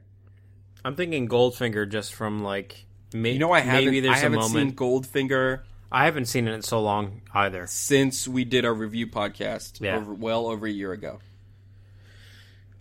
Is this well? I you, now you're making this more difficult. Your original fuck you. Your original question was is this his best performance? And I answered your question thoroughly. No, Thunderball is. I'm not prepared to analyze Goldfinger as compared to from Russia or Goldfinger as compared to Thunderball. I'll Okay. answer We- that question when we do Goldfinger. Yeah. So you Is that you- fair? You're, yeah, that's fair. You're confident to say that it is not his. It is not the best portrayal. It is not Connery's best portrayal of James Bond. But you're not prepared to say what his best portrayal of of Bond is by James by by Sean Connery. So yeah, that's fair. No, I'm confident to say that Thunderball is his best. Oh, I'm not prepared to analyze Goldfinger against from Russia. Or Goldfinger even against Thunderball. Because you said is it close? And I'm not I it, because it could be a close 1-2 or it could be a gap 1-2. I'm not prepared to answer that. I'm confident that Thunderball's won. Does that make sense? I don't know if it, it definitely it, the answer is from Russia with Love is not Connery's best version of Bond. I'm confident Correct. in that. Okay. I'm confident in that. okay. So how do you feel about the are you ready to go to the villains? Um, I well, I want to add to that. Uh-huh. I although it's not his strongest James Bond, it's still a very strong performance, and this is where I'll concede some ground because you like to note that From Russia with Love is not necessarily a typical Bond film, or at least that was an early criticism that you've had of this film. Correct. I would say that this performance, although not the strongest Bond performance, it's still a great performance as James Bond, a character. Does that make sense? Does that distinction am I am I articulating my point as you're eating a a nacho chip? Thank you for muting it. That's very rare for you in this series. is to not hear Scott eating food. There we go. Yep. No, I think that's fair. Yeah, he's a good Bond. He's a good Bond. Uh, it's not the best Bond. Yeah, I mean that's fair. I'm gonna go. And I I'm gonna mute myself I- again. Yep. And I would also say that to your point uh, of this film being slightly different, when we look at James Bond, again, self described the debauchery, the traits that make James Bond, quote, James Bond that we expect, um, this version, the From Russia version, he's really not necessarily that. You know, he's not really drinking that much. Um, he's not killing anybody. He's not and not in cold blood. You know, not that James does, um, but he does kill as a job, not necessarily with emotion. Whereas in this film, he's killing with emotion, like revenge for Kerim. You know, when he's fighting on the train, so Yeah. it's different. So I, I will say that the stereotypical, the debauchery that we we defined, Mm-hmm. James, he doesn't have those traits in this film. No, no, I, I'd agree with that. Yeah, he he's definitely uh, um, yeah, he's just a little more uh, uh calculated, uh, more just just generally spy, just generally spy and uh, and and doing his thing. Right. Uh, okay. So, you know, since you've brought it up five times, Did the villains challenge James Bond? You know, I'm not really to talk about the no. I'm just- I was like, "Are you fucking kidding me? We're not talking." Uh, yeah, I, I mean, I, I've shared this before, and, and you know this. I love the villains in this film, hands down. Big fan. So here's here's my thing, and I, if you consider Grant is the villain, absolutely he challenged James Bond He best James Bond for a hot minute. for most of the film. Yeah, okay, but I I really think the villain in this film is Spectre. And Yeah, in and I that like- case, Spectre did not. It, if you view Spectre as the villain of the film, it's a little more balanced compared to if Grant is the villain of the film. There are there are a lot of moments where Grant best Bond. It's a little more balanced if you view Spectre as Bond as the villain. I don't even know what I just said there. I really don't. But I I think I think really I'm I'm willing to get get over the fact that Grant is not the villain of this film. Are you? Are, can you accept that? So when when when Spectre I Spectre is the villain of this film.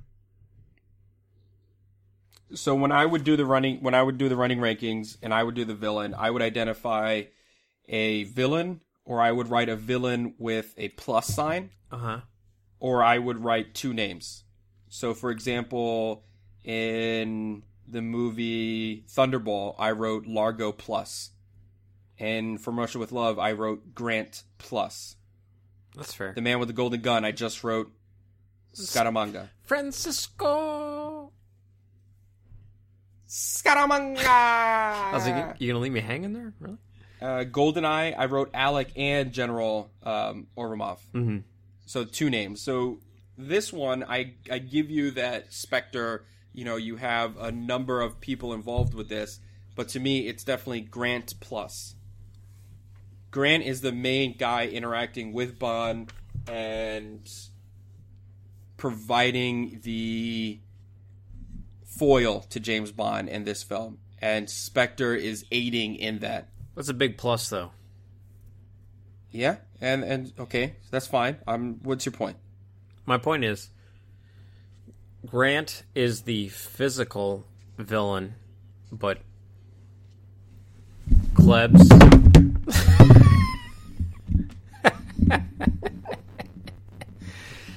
You okay? Shall I continue? I don't know what this is gonna sound like till I edit it, but uh, I almost just ruined so many things. I got a, just a cord, just too many wires everywhere. Yeah, you need to go wireless.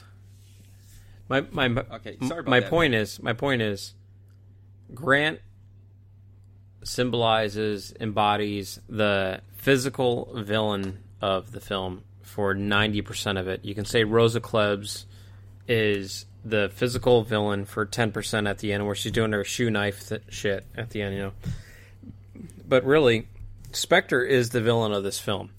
So when I said it's a it's, it's a Donald Red Grant plus. It's a, and I said it's a big plus. It's a big plus because you have Rosa Klebs, you have Kronstein, you have Blofeld, and in some ways you have um, uh, what what the hell's her name? The the friggin' the Natalia Natalia. You know she she's a part of the the villain to some extent. She's a, she's a part of the bad guys as well to some extent.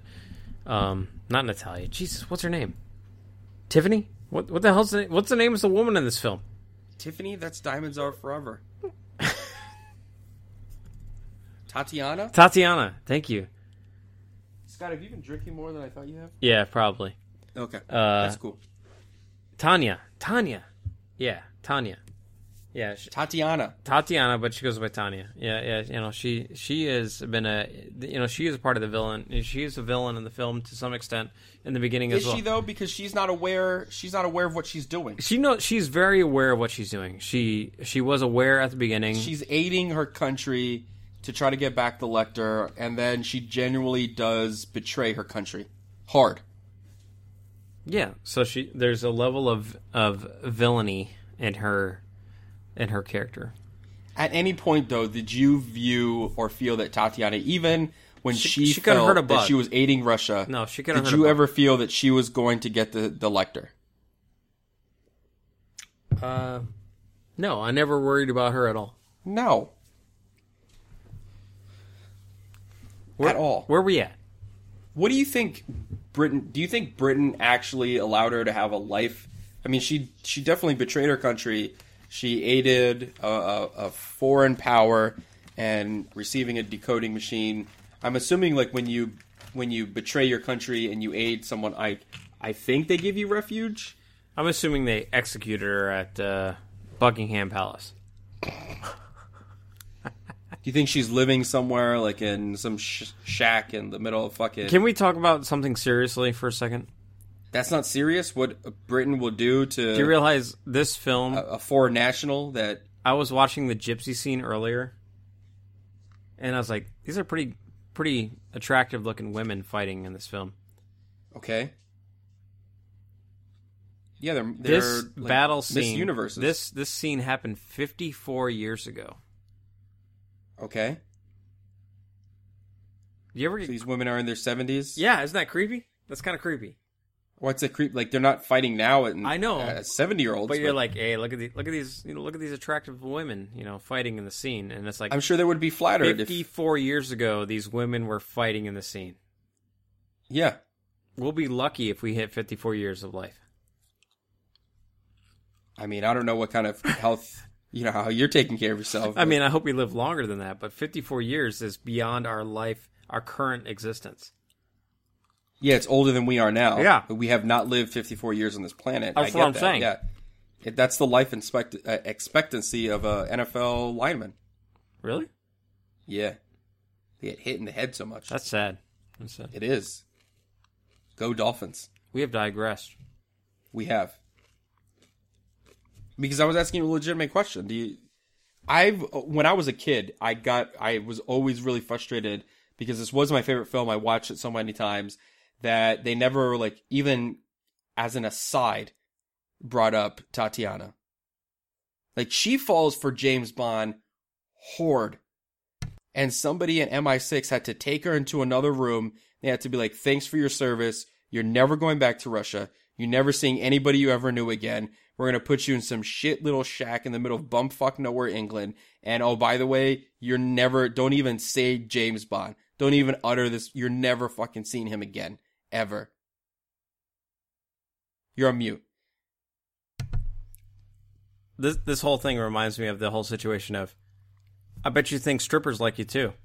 You know, it's just like Do you really think James loved you? Just like that stripper, you know, like, oh yeah, she likes me. Yeah, bullshit. I mean, come on. There's there's a there's a bottom line here. You know, like they're So doing their I'll, job. I'll, I'll say this. I'll say this. I once read a really interesting um, article, or excuse me, quote by Al Pacino, who talked about he's so he's a method actor. He just completely dives into every character he plays, and it was specific about Scarface. They were talking about his relationship with uh, Michelle Pfeiffer, and he said that every time he does a film, that and there's a, f- a female lead involved, that a piece of him does fall in love with that actress because he's he's pouring his heart out. He's getting the same thing back from them. And then he says the film's over and then he moves on. So he he did two films with Michelle. And it was, I think it was when uh, they were doing Frankie and Johnny and they were acting again. And that's where this interview came about. And he said like that came back again mm-hmm. because he was acting with her again and all those emotions he had and he was able to separate the two that he knew that Al Pacino was not in love with Michelle Pfeiffer, but a piece of him as Scarface and as Frankie was in fact in love with Michelle Pfeiffer as an actress, as the character coming back in him.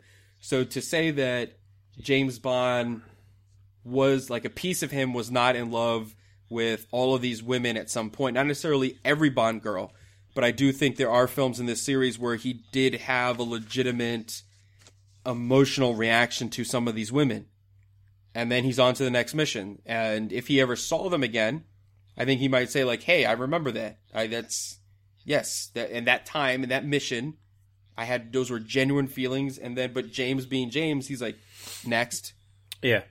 That mission's over. I'm I'm I compartmentalize it. I put it in a box. I've moved on." Yeah. Uh, yeah, remember that night we had? That was good times. All right. Yeah. Yeah. I gotta, and that's I gotta what- work. That would have been so great. You know, we talked about this with with the the Moore era, where they have a lot of reoccurring characters, and they just never quite were able to get um, any of the Bond girls. They they wanted um, Barbara Bach to come back for was it uh, you want for your eyes only? Yeah. They After wanted her after to come Spy, back. Yeah. that would have been good. Um, Yeah, that would have. And so anything. Well, that's so a I fair point. Saying, like when we, when I was a kid, I was always frustrated. Like, man, like not even a throwaway line. Like, oh, like Tatiana's happier. Like, they, we set her up or something. Yeah, yeah. Tatiana. Uh, Hey, remember her, Pussy, Lecter? Pussy Yeah. Galore. Um, um, Sylvia Trench. Nothing. They're just like So yeah, ghosts Sylvia from Trench. memories Yes, past. Yeah. I, I, you know, she was supposed to be in what was it, four films, and then she was supposed to roll over and be one of the Bond girls. Yeah. Ha- that would have been nice. I'm still I'm still holding hope that we we see her name again. We hear her name again. That'd be interesting. It would be. It would be, but to no avail. Yeah. So from from Russia with Love, we talked a lot about what this film, how it sets up um, James Bond as a series. Is there anything from this film when you know we are telling non fans and we're talking about James that you can point back to in the film arc of James Bond that from Russia was the origin? Like, yes, we know this because of James uh, from that film, um, or this film is what sets up this piece of James Bond as a character. Is there really anything that sticks out to you that this film kind of is that point? I'll say g- the the origin of gadgets. Okay.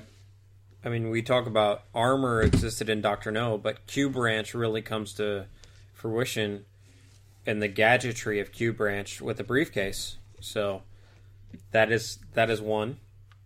Mm-hmm. It's it it starts it all, uh, you know. So, is there anything else you think of? The to me the other big thing it sets is the um, trifecta of Bond allies and MI6, uh, QM, uh, Moneypenny. Other than that, Yeah, I mean, Nope. that's that's definitely like the first time we see Q Branch doing anything useful. Um, and you know, Moneypenny.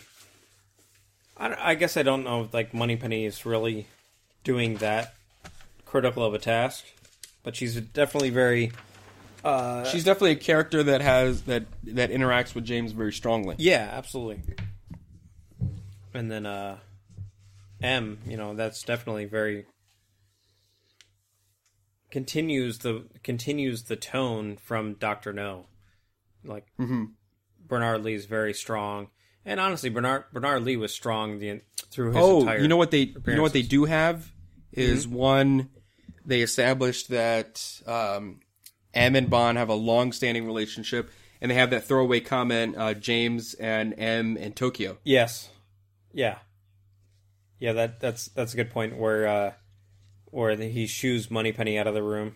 Right. and, and then like when they start the, the recording again they don't actually go into that role that that uh and they don't finish that conversation Right. but uh yeah uh, that was that was the story that you anybody that's interested in james bond would have liked to know the rest of the story you know mm-hmm. what happened that time in tokyo with M. yeah Okay. Uh, so when people think of From Russia with Love, do you think it's fair to say that the number one sequence that is probably spoken about or referenced or people talk about is going to be the train sequence? I, I think, like we said before we started recording, there's there's two things. Probably number one is the train sequence, Mhm. and number two is the opening sequence with the. This is the true first film that we have a cold open um, not necessarily directly relating to the film. Even though this one really does kind of directly relate to the film, but So I, I think one of the great things about Spectre is possible, or Spectre. Puh. One of the great things about From Russia, um, more so than maybe any other Bond film, is the number of scenes that, like, if you're doing a montage of James Bond films, that you can pull from single-handedly this film. Um, so obviously the train sequence is historic in the Bond series. I think the chess sequence Yeah, is chess scene. pretty popular. Um, I don't know if he'll make a highlight reel, uh, but it's up there in this film. The gypsy fight, um, Blofeld and the cat, that makes a highlight reel. Mm-hmm. And then the sequence where 007 is going to the hotel and checking to see what's bugged. I think that makes a highlight reel Yeah. as well. Yeah, and I, I think you brought some very interesting points about the last the last point you brought up about James Bond investigating his hotel room. Did you want to uh, dive into that a little bit more? Yeah, so I said if if there's a scene that not only is that transcends just the series, but really impacts pop culture. If you think about like every spy film, every spy film, if there's a scene where the character has to go in and check a room to make sure like no one's spying on them, you cannot top the beats of that scene where James goes in and he's checking behind the pictures, he's unscrewing the, he's checking the ch- chandeliers. Um, I don't know what you're signing at me right now. I have it. I have it queued up. Okay, yeah. Well, well, um, so one of before we get started there, um, one of the things we thought about doing in the podcast is actually analyzing a scene, and so with you know the ability of technology and our confidence in this being a review of the James Bond series and our comfortableness after. 50s have we reached 50 podcasts And we're, we're up there we're Isn't that definitely clearly in crazy? the 40s yeah How fucking awesome is that? I'm sorry. I'm sorry. Even if it's only you and I and maybe a handful of people, I'm so proud of that. I really am. You should be, man. That's like, and and what does Heather always tell me? Like, if you're uh, content, clarity, continuation, there's something. There's three C's for if you're if you're creating content, and we've definitely consistency. We have failed on the consistency this year, but I'm just so proud of the content we put out there. So am I. So one of the things we talked about, and again, so the reason we're at this point is um, what we're going to actually do is watch a scene together. Yep. And it's going to be the hotel scene. And so if you're a Bond fan, let me go back here a little bit.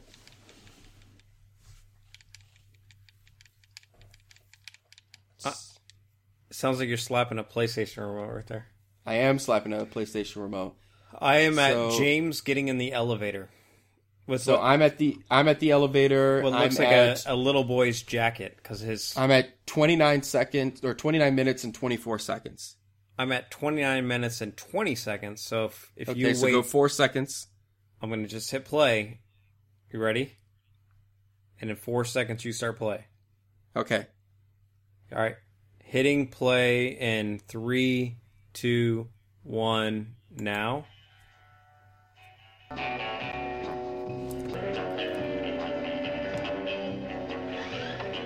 Walking into the room. Yep. Okay. All right, so cool. go ahead and pause real quick, Scott. Uh, okay. Uh, hold on, hold on. And In three, two, one, pause. okay. So we're gonna go ahead and watch this scene together. Uh huh. You're gonna be able to barely hear it in the background for our listeners. Obviously, this is a podcast, but if you're not in the car, if you're somewhere where you can queue up the movie, you know we're approximately 29 minutes 38 seconds in the film. You can go ahead. We're gonna watch this film and just give some feedback on kind of why this film to or why this scene kind of transcends the film, and we're hoping to kind of make this a kind of a fixture Yeah. of the For Your Eyes Only part where we take one scene, we kind of watch it together, and it's going to be a scene that, in our opinion, kind of transcends um, that film and, and kind of places itself in a, uh, either pop culture importance or just the importance in the series. Now, obviously, I know a lot of our listeners are saying, "Hey, you guys have tweeted about, talked about the chess scene a lot.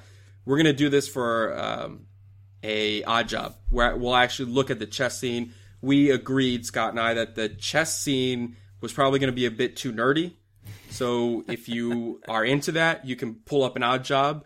One of the reasons we have the odd jobs is so we can kind of talk about these one-off topics that maybe not everyone will listen to, uh, but it's super specific. So the chess scene is going to be an odd job. Um, we didn't pick the train sequence. The train sequence is technically 30 minutes long, and we felt that everyone talks about the train sequence. So we picked this scene. And if you have a problem with that, tweet at us, and maybe we'll just do another scene if everyone is against the scene that we picked. But who knows? But I, I think this is good. I, I Yeah. yeah. I, I, I think the, the things you pointed out. Every every spy film does this nowadays, you know, and and and here we are with James Bond walking into the hotel room. He's wearing a classic gray suit with the uh, baby blue uh, shirt, pocket square, navy tie. You got the nice old school vanity in the background there. I mean, this is just a classic scene. You got the great soundtrack, the James Bond soundtrack in the background. Yeah, I uh, I like this idea. So let me know. Let me know when you're ready to go. So for those of you, so Scott was just bringing up the clothes that James is wearing. While I would fancy myself a uh, forward-thinking fellow, I, I care about what I'm wearing. I don't necessarily know the ins and outs and the history of suits and, and why we're at things. For those of our listeners that do like this topic, I'm going to go out and tell you right now if you have Twitter, check out Suits of James Bond. Um, they have a wonderful blog. It's just top notch stuff, some good information. And we're not going to pretend to give you some detailed, deep knowledge on the number of buttons and this suit and how that historically fits into 1964. But that blog definitely will. Um, so, with no further ado, Scott, you want to watch a scene together? Yes. All right, so I'm pressing play in three, two, one, play. Will there be anything else, sir? Well, only this. Oh, Thank you. I think we we cut it at the worst time where we missed the of the porter. I got the. I'm so he's opening the door to the bathroom. Yep. So uh, obviously, you had mentioned earlier. Earlier, we were talking about this film uh, that it's a, just a different era where the porter. You know, you really don't experience that with uh, hotels, and he's expecting that tip. Just Yeah. clears his throat a little bit. Yeah. And now James is going around, so he peeks into the bathroom. He pulls the one um, picture out. He pulls the second. Just going around. Hey, who thinks about looking into an effing clock? James does. And here, just the soundtrack right now. Perfect. Yes. So he peeks behind uh, the the frame on the far side of the wall near the the bed. Hey, they're spying on him. Uh, there's a bug, clearly a bug, and he looks up in the chandelier.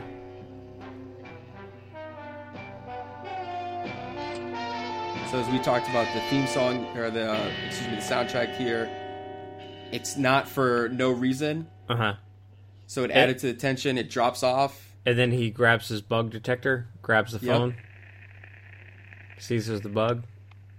So the sound drops off. You know, you have the tension of the moment. Mr. Bond Can here. clearly hear the meter going. Yeah. And I, I, Drops we the phone like a earlier, baller. Yeah, perfect example of how the soundtrack it just adds to the film. It knew when to step out. Yeah. He's requested a different room. It's the bridal Here, suite. though, without him knowing, he gets sent to the bridal suite. I may like it. Later on in the film, we'll discover that they had set him up for this. They wanted him, if he was going to pick another room, it was going to be the bridal suite. And obviously, that's where they they're able to film what's a pretty like crazy scene to think about. 1963, the fact that they're recording two people having sex. And in fact, when they recorded that film, that scene, they actually had to cut it short enough um, so that they could get clearance to to film it. Yep. And uh, Scott flashing the international symbol of Intercourse. penetration here. Yeah.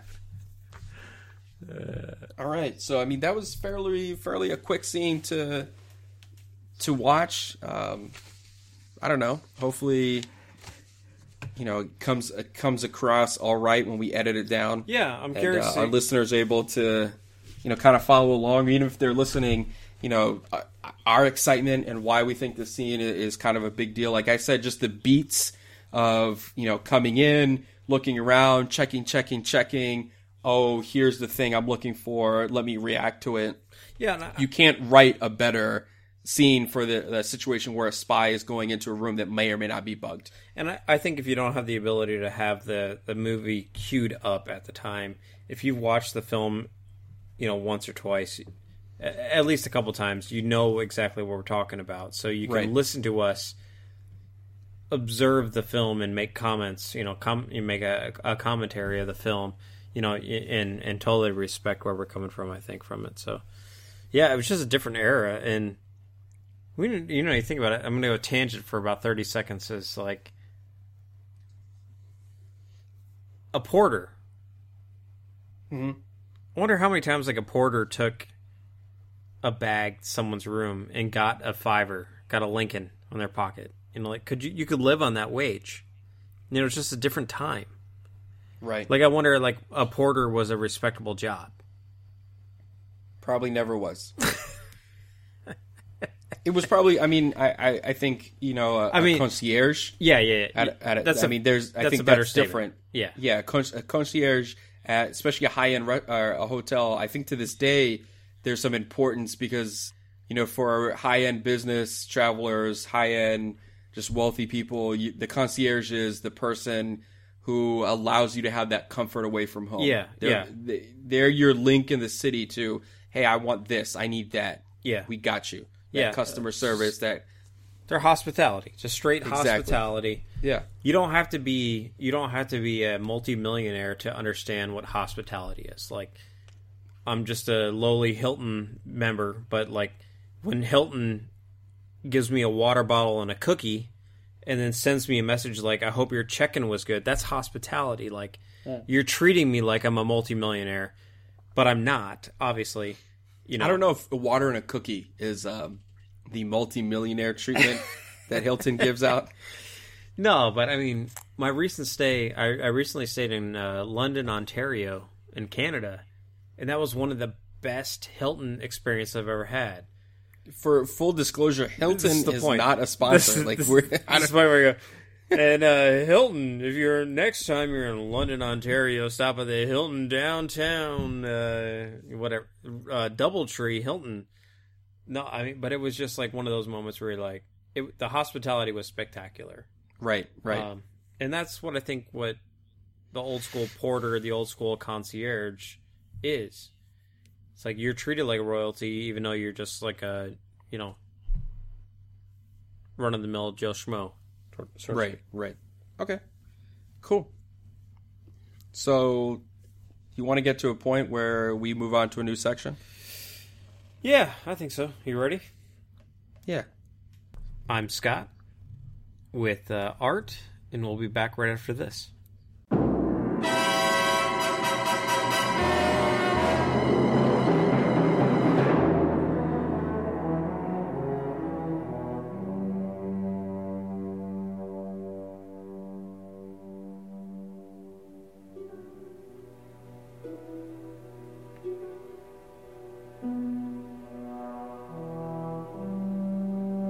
Finally, we bond over James Bond and random nonsense. And trust me, it's always random and always nonsense. In segment C, we get to bonding over Bond. So this is Bonding Over Bond. Welcome back. This is our home stretch here, our final section, the C Almost there. block, where we in fact bond over James Bond. So kind of talk about our life, just bond in life, step away from the film a bit, and just you know hang out. This is the uh, the the part of the podcast where you would pull up a nice fireplace, pour yourself two fingers of bourbon, sit down and That sounds like a light a idea. cigar with us, and just hang out. Yeah. That sounds actually really good. Yeah. All right, I'll be back in a little bit. Okay, I'll see you in a bit. So, uh, Is there any story you want to tell that revolves around From Russia with Love? I mean, you know, so- this is your favorite film. You've, My favorite you've film. mentioned it multiple times. Yeah. Is there anything that sparks a memory? I know we talked about JFK. I mean, what makes you love this film so much? So, so besides all the reasons we've already mentioned, the producer, uh, the director, not the producer, the director, the editor, the actor, the plot, everything, um, I found out very early on that not only is this film a favorite of mine, it's a favorite of my godfather's. So that adds like this personal touch to it. From Russia with Love is the first film that, with my own money, and by my own money, I obviously mean money that was given to me for doing silly chores or as a present. I decided to use to purchase a film and to date myself. That film was in the VHS format, and hmm. I found out later that my godfather Betamax. had never yet no. um, he did not have a copy of this film, so I gave him my original copy, that VHS copy of From Russia with Love. Nice. Yeah, definitely. You gave him a laser disc uh, from Russia with Love. I only knew one kid growing up that their family bought the laser disc thing. Yeah, I think I knew I knew one family as well, and it was like the obnoxious family. Yeah, Like it was like this is the next big thing coming down, the laser disc. And I was like, hey, that looks like a big record you got there. right. Yeah. I mean, they weren't wrong. I mean, D- DVDs definitely were the next big thing. Yeah, I guess. And I guess the DVD is nothing more than a tiny laser disc, right? That's true. That's true. Yeah. That's fair. They just uh, the wrong type. So I mean, obviously, besides that, though, I mean, it's a film 1964, a, a tad bit before our time. So, you know, I really don't have any other personal tie-ins um, with From Russia with Love, and, and really, you know, I know both. My dad us- was 14. yeah, my dad was four. It's crazy. So I mean, your dad was a a teenager there, and that's a great time to be a teenager, which kind of leads to my big point about you know looking at the time, you know, society when this film was being um, released. So like to be 14 years old in 1964, like you're coming to age as America's having, and obviously we're Americans for a lot of our listeners who do listen in Britain. Um, our country was, you know, having this big civil rights movement leading to that. So to be a 14 year old boy turning into a man, um, it's a pretty cool time to be reaching that age. Uh, not so cool to be four because you're really uh, missing, you know, all that transition. And then my dad, by the time he got to those teenage years, it's the 70s, so you know, a bit past it. Plus, my dad was an immigrant, so had a, little bit of a different experience, and and because of that, um, you know, my dad then got into disco. So just uh, that that's a a whole nother conversation. of Just horrible music choices made by people who were only four in 1964. That's awesome. Just like the, the transition of that entire story. Somehow we got to disco. Just- just somehow- loves. just- he's four, and then he loves disco. Just- what? Any opportunity to shit on disco is uh, And I know, and knowing your dad, and he loves disco. That's pretty awesome. still does, yeah, to this day. Some good music though. I mean, I mean, uh, Yeah. Mm-hmm. Yeah. Yeah.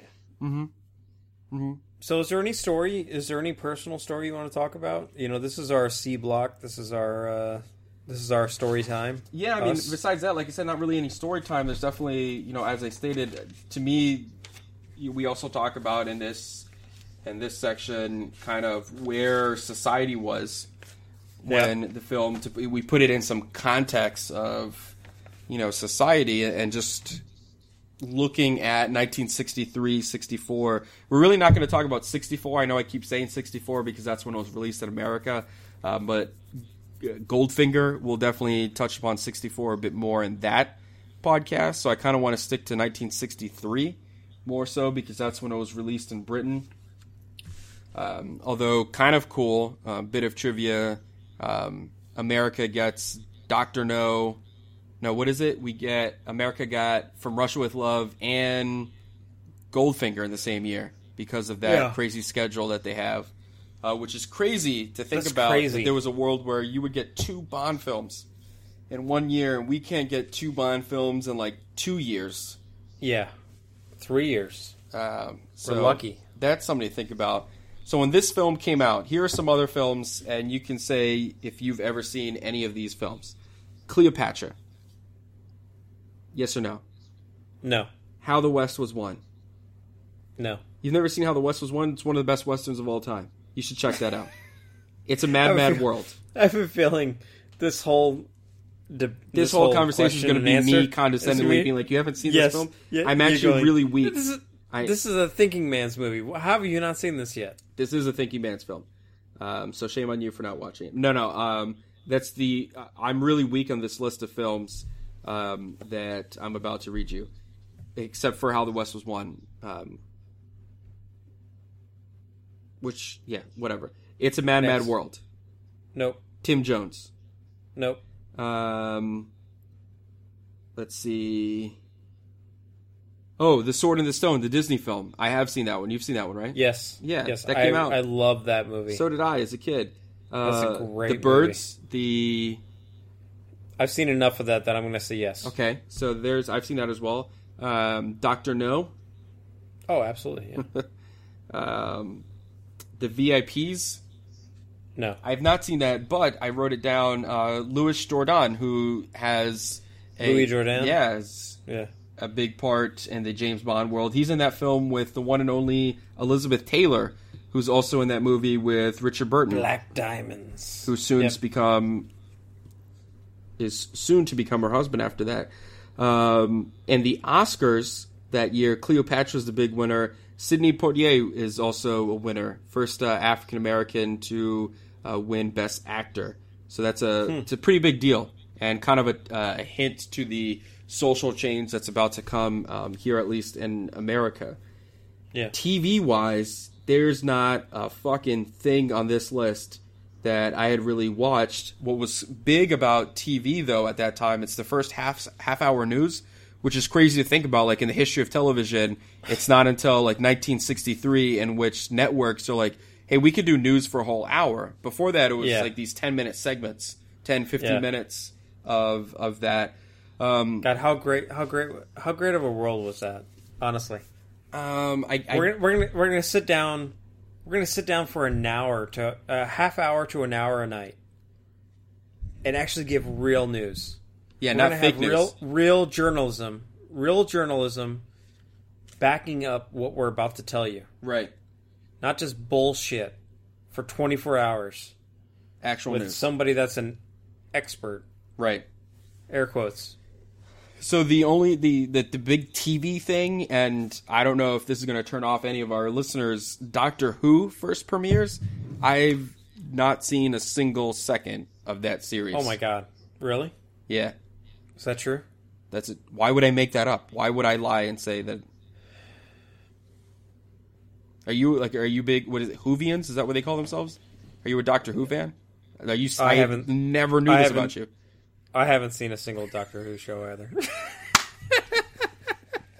but I was like, there's somebody in somebody in the UK is like right now that fucking They're never listening to us again. They they- just yeah, deleted our podcast. They'll never listen to us again. I was at the store the other day and I bought a mug. Um, it was on sale for a buck. It was a Yoda mug, so I bought it. And Nice. this girl in line starts talking to me, and you have met me before. I don't like small talk, so I'm like, yeah, yes, no, sure, hmm okay. And then she said something, and she's like, you know that thing from Doctor Who? And I was like, oh yeah, the uh, the phone booth. And the guy ringing me up, there's a na- there's a specific name. It's not the phone Yeah, booth. yeah. It's not a phone booth. And he corrects me, and I was like, what? And he said, you were just speaking about insert word here. It's called insert word here. And I was like, yeah, dude, the phone booth. I thought he was going to punch me in the face. I was like, holy shit, I didn't realize how serious Doctor Who fans are. This is, I was like, yeah, man, you're right. Just ring up my fucking mug. Here's a dollar, dude. How much taxes do I owe you on this? Um, so anyway, back to 1963. The big thing to come out of 1963 is the assassination of John Kennedy, at least Yeah. stateside for us. Um, That's pretty big. That's that's a huge a huge thing. Um, obviously, Kennedy has a tie to this film. He ranks it as a- Losing losing your president is pretty big. it is. It's a very big thing. Um, It's happened Four I'm- times? uh, too fuzzy on the math right now, but that sounds about right. Maybe five. Yeah. I would have to think about it for a second. Um, you got what Lincoln? Lincoln, McKinley. I mean, Kennedy. assassinated? Are you talking about or dying in office? Yes. So assassinated. Assassin. Yeah, you have uh, Lincoln, McKinley, um, and Kennedy. uh, Garfield and Garfield. Kennedy. So four. Yeah, So he's the fourth one to uh, get killed in office. that was uh, assassinated you in got office. you got Buchanan. Is the uh, is Buchanan the the guy that died? no William uh, Harrison. Harrison. Yeah, Talk talk too long. yeah, he got sick. And, Nobody uh, probably liked him anyways. I mean, if you're sitting there bullshit, and then FDR FDR died in uh, in office. yeah. Um, Anyways, I, I derailed you. Any, anyways, anyways, yeah. So Kennedy has a tie to this film. Obviously, he lists the the novel as one of his like top ten novels, and it's the last film he sees in existence and life. Uh, they sh- they had a uh, showing in the White House, and then he flies to Dallas the next day, and Oh, then that's is crazy. assassinated. That's crazy. yeah, Really, the next day. yeah. Like twelve, like within twelve hours of watching this film, he's assassinated. Is that's like it's fucking crazy. One of the last things, like literally one of the last things he's One he of the did, last things he saw. Yeah, Yeah. was this film. Um,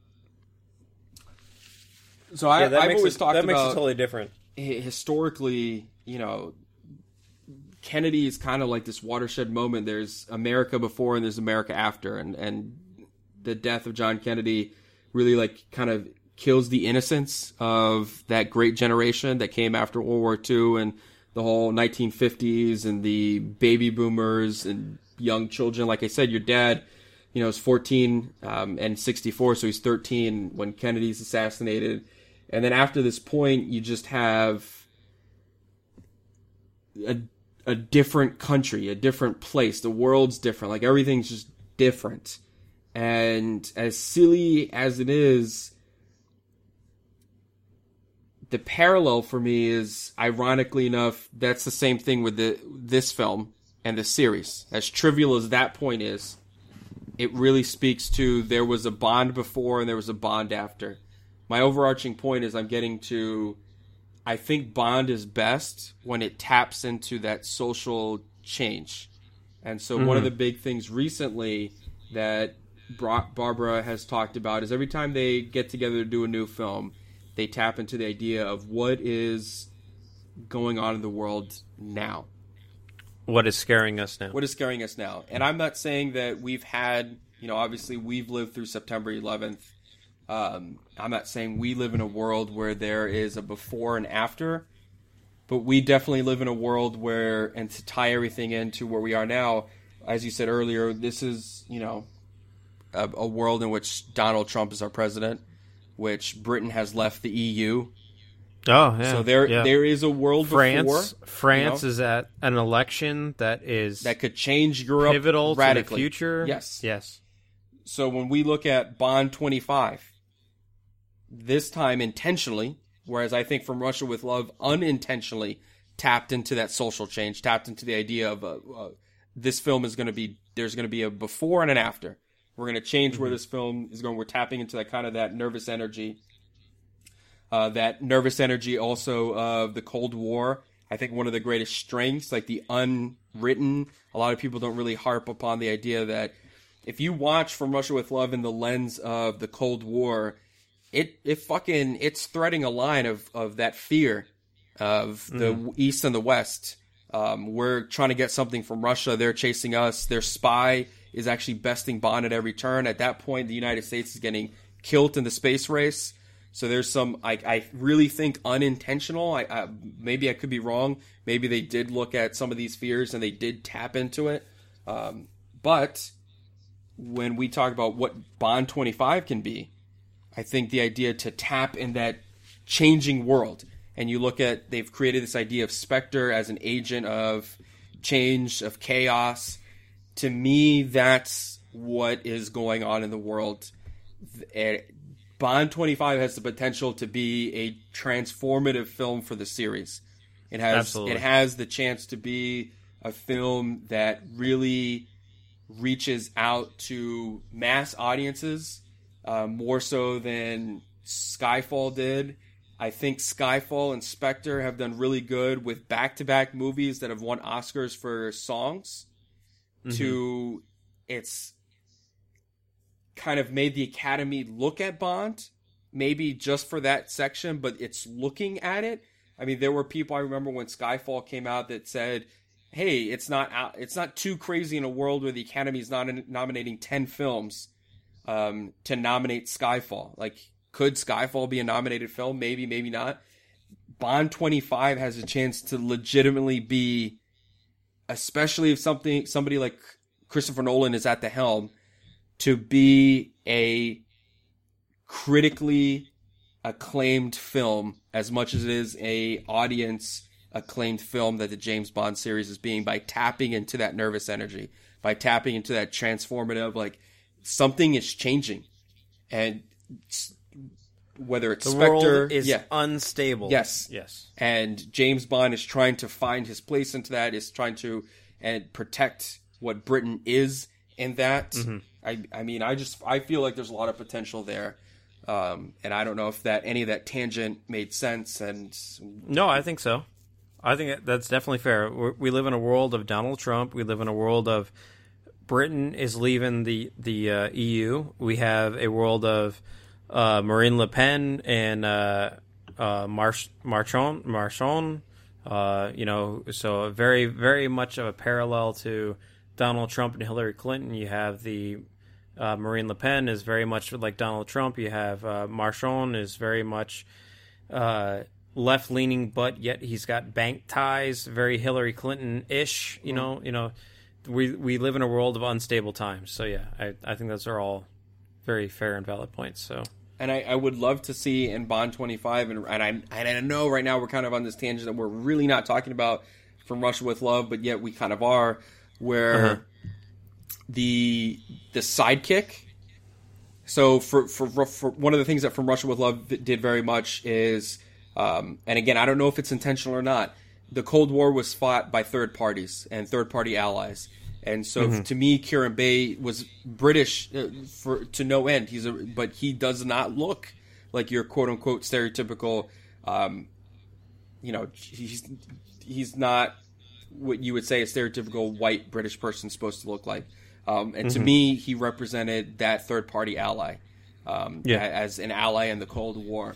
And as Britain is fighting uncertainty, as the West is fighting uncertainty here now, I think Felix Leiter has the potential to be a huge character in Bond 25. Felix. who who is this? Exactly. Um, Jeffrey Wright is a phenomenal actor who I think can bring some of that levity. If you're asking if James Bond is supposed to represent Britain's place in the world and what's going on in the world, to really represent that uncertainty with America, with the CIA, especially, you know, we've already established in this world that the CIA can and will do questionable things as it backed um, the wrong person and Quantum of Solace and Felix kind of fought that to kind of represent that uncertainty in America and that argument that we're having left versus right and what's our place in the world. Which was nine years ago, by the way. Yes. So again, whether from Russia was intentional or not, I think Bond 25 if it's writing intentionally with purpose can can be can again when I earlier in the podcast I said from Russia is the film I think that's the mirror that we hold up other Bond films and say is it in that pinnacle of greatness? That Bond mm-hmm. 25 can look right back and say no we're the new mirror. Like you know what I'm saying? Yeah, I think so. okay I don't know if I'm making any sense here or not No, you're making great sense. I, I just like listen to you. I I enjoy listening to you just rap and go through your your your theories and everything. So, uh, let me ask you something that I I have started to enjoy asking is is this a film that you would reproduce? And and to your point, you know the the discussion lately, is this something you could? Is this a film you could reproduce? And maybe in like a cyber cyber warfare, you're not gonna have a Spectre machine anymore, but uh, some type is it is, is this a film that you could recreate nowadays? Um, are you asking like hypothetically, or are you saying like would I? Is this one you would you would consider for for reproduction? You would take the story and spin it for not necessarily Bond twenty five because we don't know where that's going, but like a future Bond film, would you re would you spin this film? Would you take this storyline and put a modern spin on it, or is this one you would leave pat, leave it leave it as is, and look at a different film to to spin off on? If they wanted to go back on on some of the old plots, I guess uh, if I'm understanding your question, I think it's a plot that can stand the test of time that it was that we you could fit it into a What modern it- purpose. What is a modern MacGuffin? Is this film is very strong in the MacGuffin area? Is there a modern MacGuffin we could lean to to reproduce this film? So my thing is, you know, uh, especially a lot of the films that have a nuclear background or a, uh, a nuclear warhead or something that is is taken taken over by one of the one of the entities. Is this one you could reproduce? Is this one you would make I, a yeah, I think remake because it's pretty easy to swap out the Lektor for something. for what? I don't know because I'm not a spy. I don't, but but I think so. Yes. Yeah. You you would look to remake this film? Uh, n- Would you remake this film? no, I wouldn't touch this film. You wouldn't touch this at all because it's, it's so pure. Yes. I've always said that if there's something that I would like to see them go back and get it right this time, it would be um, "You Only Live Twice."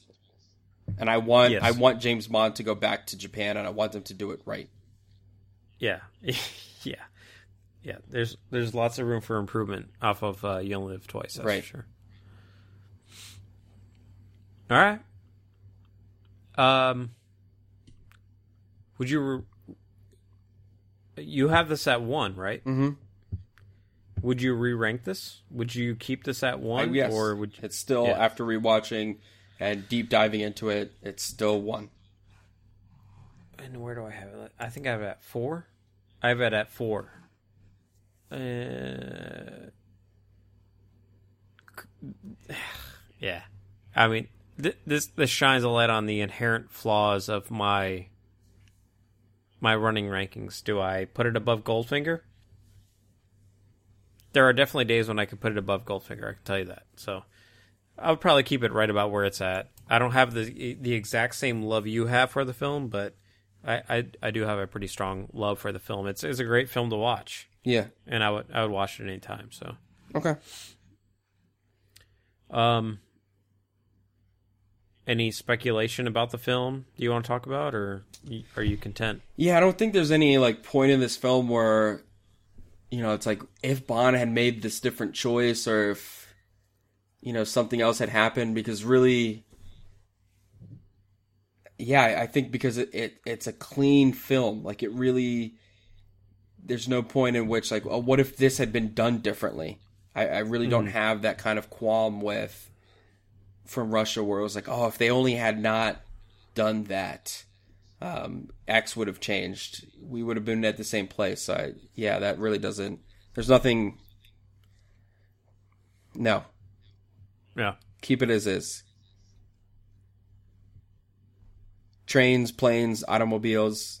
They have all chases. They have boats. I mean, yeah, like even you know, I've we watched this film with, with people, and they're like, "Oh, like another chase," and it's like, "Yeah, man, that's that's some that's part of the series, and that's another thing we miss with what is from Russia ad.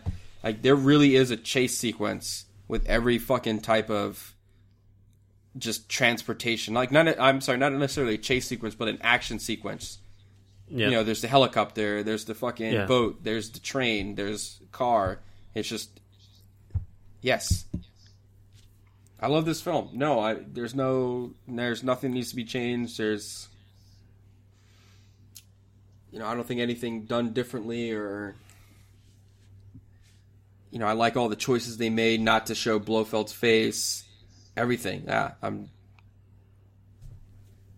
I like it. I, I can't argue against that. That's fair. Okay. All right. Are you uh, you ready to bring this home? I, I think I think we should. Yeah. I, I is this. I feel without editing, right now at this point, I think we have talked about, and maybe when we edit it, it doesn't feel like that. But I think we've had a really legitimate conversation that has naturally lasted this long. I, I don't feel like we forced anything too much. I don't feel like there's been a lack of like, oh, what's next? I, this really feels like a, a chat. We had a chat, and maybe it's just we haven't done this for so long that it's like I think it's we let's haven't keep done talking about so long. James. You know, Yeah. like I missed Yeah, this. Let's get back into it. I really want to talk to you more about politics. Honestly, I've been sitting here going, it would be nice to just bullshit with you anonymously, weekly, where I could just be like, bullshit. Let me tell you what my. I was like, what would I call myself? Uh, white privilege will is what I think my. yeah, uh, I mean, no, but honestly, back to James Bond. Good morning, people. I just landed in your town.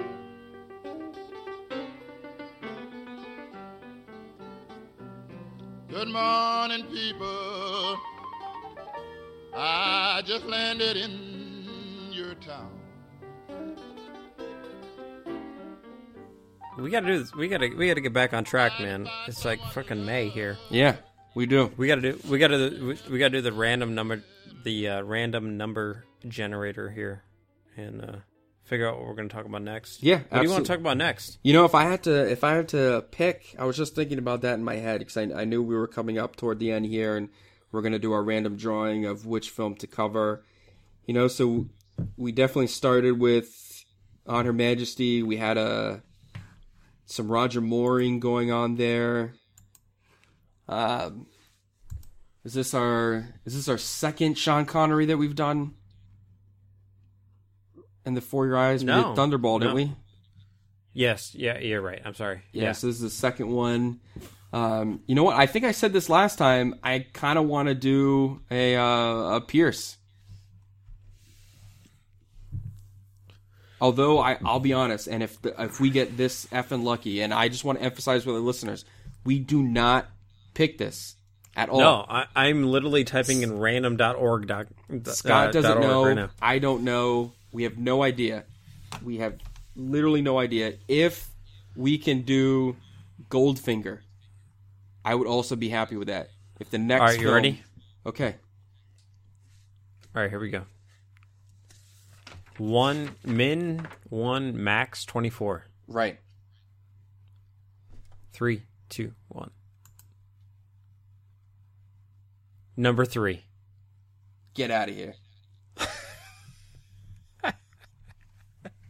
you serious right now? No. Uh, what number is it? 17. That's a Pierce. From Russia. Yeah, here we go. What number is it? 17. 17, my friend, is none other than the classic Nintendo 64 video game, GoldenEye. I am very excited about that. So my dream came to fruition. We get to do Pierce. We not only get to do Pierce, we get to do the best Pierce film, although I've said this before, not his best portrayal of Bond. Absolutely not. But the best If I could take Die Another Day, James Bond, Pierce Brosnan, and put him in GoldenEye, best film potentially of all time. What if we did a three hour podcast on just the N64 game and did not talk about the film once? I would be fine with that because chances are you and I will be the only one listening to this podcast. You know, so you never know. So I mean, uh, I'll be fine with that, and we could have a little spin off and talk about Goldfinger afterwards, since we didn't we didn't get the number three that you were looking for. Uh, let's see. So this is going to be our fifth. One, two, three, four. I have a little sheet that I keep did track of. On Her Majesty's. On Her Majesty's, followed by Thunderball, followed by Octopussy. From Russia by right From now, Russia. and we're going to do GoldenEye next. yeah. That feels right. Although I got to be honest, I don't. The first Pierce I did that we did do, I didn't want to be GoldenEye. Hmm. Like Tomorrow or The World Is Not Enough would have been and perfect for me. but I hate those films, I hate's a strong word. and it's properly placed. Die Another Day deserves.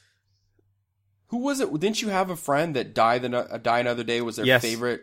Kenny, Oh my god. Kenny god! Martinez loves Die Another Day. oh man! He's a good woodworker. I need to. I need to actually need. I need to talk to him. So Scott, if you wanted to listen to this podcast, Holy cow! We're getting to the uh, social media. yeah, man, how where can you find us? Uh, where can you find us? iTunes, Stitcher, Yes. Podbean, Yeah, yeah, yeah. Google. Play. Stream it on our website. Mm-hmm. Follow us on Twitter if you've listened this far. If you've listened this many minutes to our podcast, You know we're at bonding, at bonding over over bond. bond. If you want to look at our We're website, that's not even made yet. Yep. Bondingoverbond.com.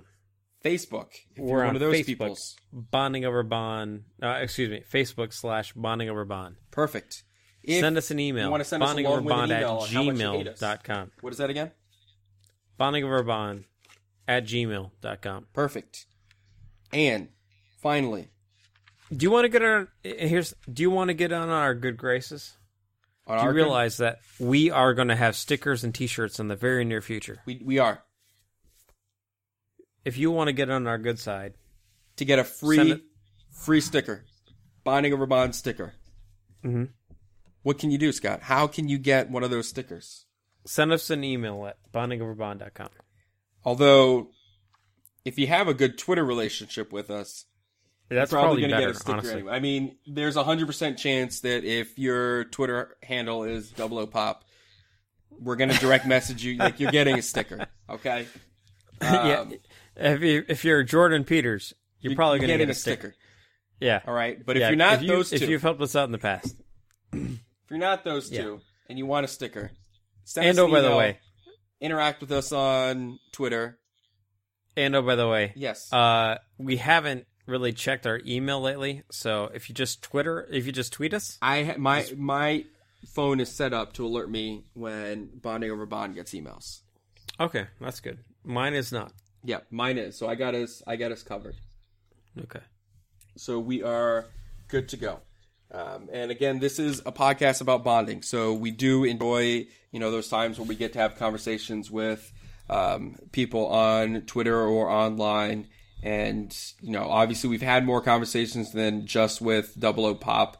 Um, so don't feel bad if you have been c- chatting with us and you're like, what the hell? Oh yeah, Guys, we yeah, didn't, yeah, we didn't name yeah, throw we you. definitely had. You know, we yeah. appreciate all the interactions we have. It's just, you know, obviously Double O Pop we talk to a lot. He's so been- he's going to get some shout out here. I mean, he listens to us. Yeah. I'm pretty sure. I, I'm willing to bet that even as long winded as this podcast has been, he's still listening right now. So yeah, let's throw some shout out uh, to him. But yeah, we got we Matt got a few Spazer. people who who definitely interact with us, and we appreciate it. Um, Yeah. on Twitter, we enjoy the conversation because again, bonding. This is what we're here for. We're here to bond over a mutual um, love for this long series that's been going on, and and excited to where it can go. Um, and we apologize for having taken this break, and we're trying to get more on schedule here um, to to put out more content and be a little more active. And one of these fucking days, we're gonna have a website that I promise you, I promise you, when this Hey. when this website's out, you guys are gonna love it. I hope so. Yeah. Hope so. So, you know, How do you want to close this?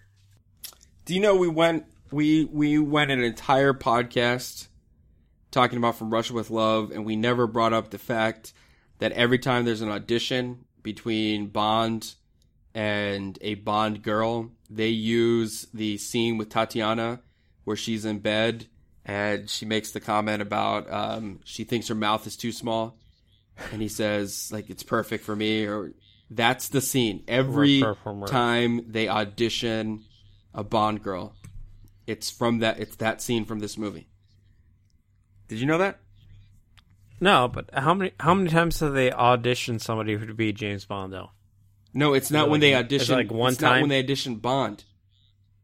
Every fucking Bond girl has had to go through that scene. Oh, really? Every Bond girl, like the main Bond girl that interacts with uh, with Bond. That's the scene. That's crazy to me.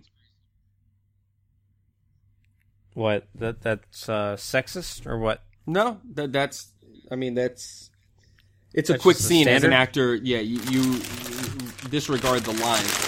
That's a wonderful noise. Um, I'm not going to edit that out. Um, it's a quick scene, and you know, disregarding the lines and whatever feelings one may have about whatever she says, you have to establish chemistry really quick, and that that that's what they're testing. If you can establish that sexual chemistry that quickly with so few lines, because you actually have to have an actor interaction with each other. So I get why they do it. It's just crazy to me that no other scene in the history they've been like, actually, this is a better one. Which just goes to prove my point. This deep in our recording from Rush with Love, it's the fucking best. Also, this film and is it Die Another Day that Bond is being recorded in a hotel behind glass? How have we not talked about this? You and die another. Do they? Do they do that and die another day? I think it's Die Another Day where he he goes to the um the the yacht club, the Hong Kong yacht club, right? Yeah. and they're recording him. That's twice in the series that he's being. Uh, Oh, uh, oh yeah, yeah, yeah, yeah. that, yeah, that girl comes up for the massage, and then yes. he like yes, yeah, yes, yeah, yes, yeah. yes, yes, yeah, yeah, yeah. Um, How many hotels do you think like this is fucking crazy? I bet this happens all the time in sleazy motels. How many hotels do you think have recorded people just fucking? hotels. uh, yeah. I, I actually wanted to ask you, like, um, because I didn't, I didn't want to come off as like a sexist, misogynist person, but You you are. um, how awesome would be would Skyfall be? I I think Matt Monro would do an awesome cover of Skyfall. Who? So the guy, the guy that does from Yeah. Russia, if he did Skyfall, Isn't a he dead? lounge singer? Yeah, yes, he's dead. Yes, Mhm. I'm just saying. He would have he would have done awesome Skyfall. So you're just saying a lot like a Tom Jones, like anybody, like A Tom Jones, a lounge singer, a lounge a, uh, singer a, with uh, Skyfall. Yeah, Frank Sinatra, Tom Jones, a Matt Monro, Okay, anybody. Well, you can't just do a cover. Isn't it fair to say that like Adele is the modern day lounge singer? Like she's She's awesome. Yeah. I'm not that. That's what I, she that- comes from the the same thing. school of That's the biggest thing that I, I feel insulted by is like I feel like if I say it would be an awesome to hear a male do a version of Adele's version of Skyfall, it's like, are you fucking pig? No, I- no, I but think I'm just saying. I think I'm you're saying just like it would be you're awesome. Saying. You're just saying that it would be that that would be a great song that would fit very well in the lounge Yes, singing style. Lounge. I would like to hear a Michael Bublé pl- sing a Skyfall. I don't want to listen to Michael Bublé Not necessarily, he- sing not- fucking shit. He can He's- sing Christmas not- carols and that's it. Shut the fuck up. He's not the ex- he's not the exact version of, of a person that I'd like to hear sing it, but I'm just saying a lounge singer version would be. I would love to hear Skyfall by a, dare I say it, a male voice sing Skyfall. No, there's nothing wrong with that because I would like to listen to an like to actual s- good singer sing "Writing on the Wall." so uh, tit for tat. You can give Skyfall to a male, and I'll have Adele actually sing "Writing on the Wall," and the world's a better place for it. Okay, but then somebody needs to sing "Writings on the Wall," and uh, we'll have to pick, you know, figure out who that person is. Yeah. Okay, then we're done. Remember, nope. Remember, what happens at a gypsy camp stays at a gypsy camp. Oh, I'm gonna have to edit that out, so we'll try it one more time. Remember, what happens at a gypsy camp stays at a gypsy camp. Thank you Yes, for bonding it with us here at Bonding Over Bond. Until next time, shake it. Don't stir it.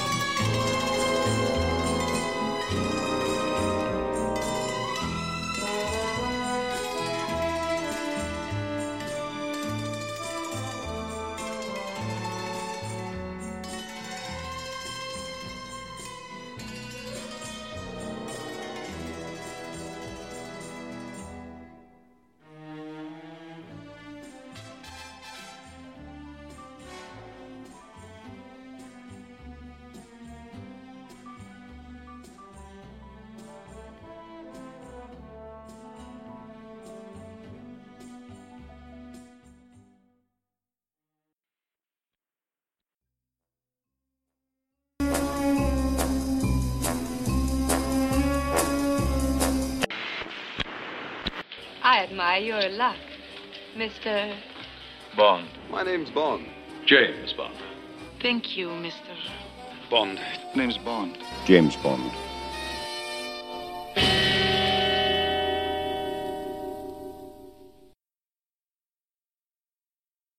Wasn't too bad. Ah. Three hours later. You know, it's been a while.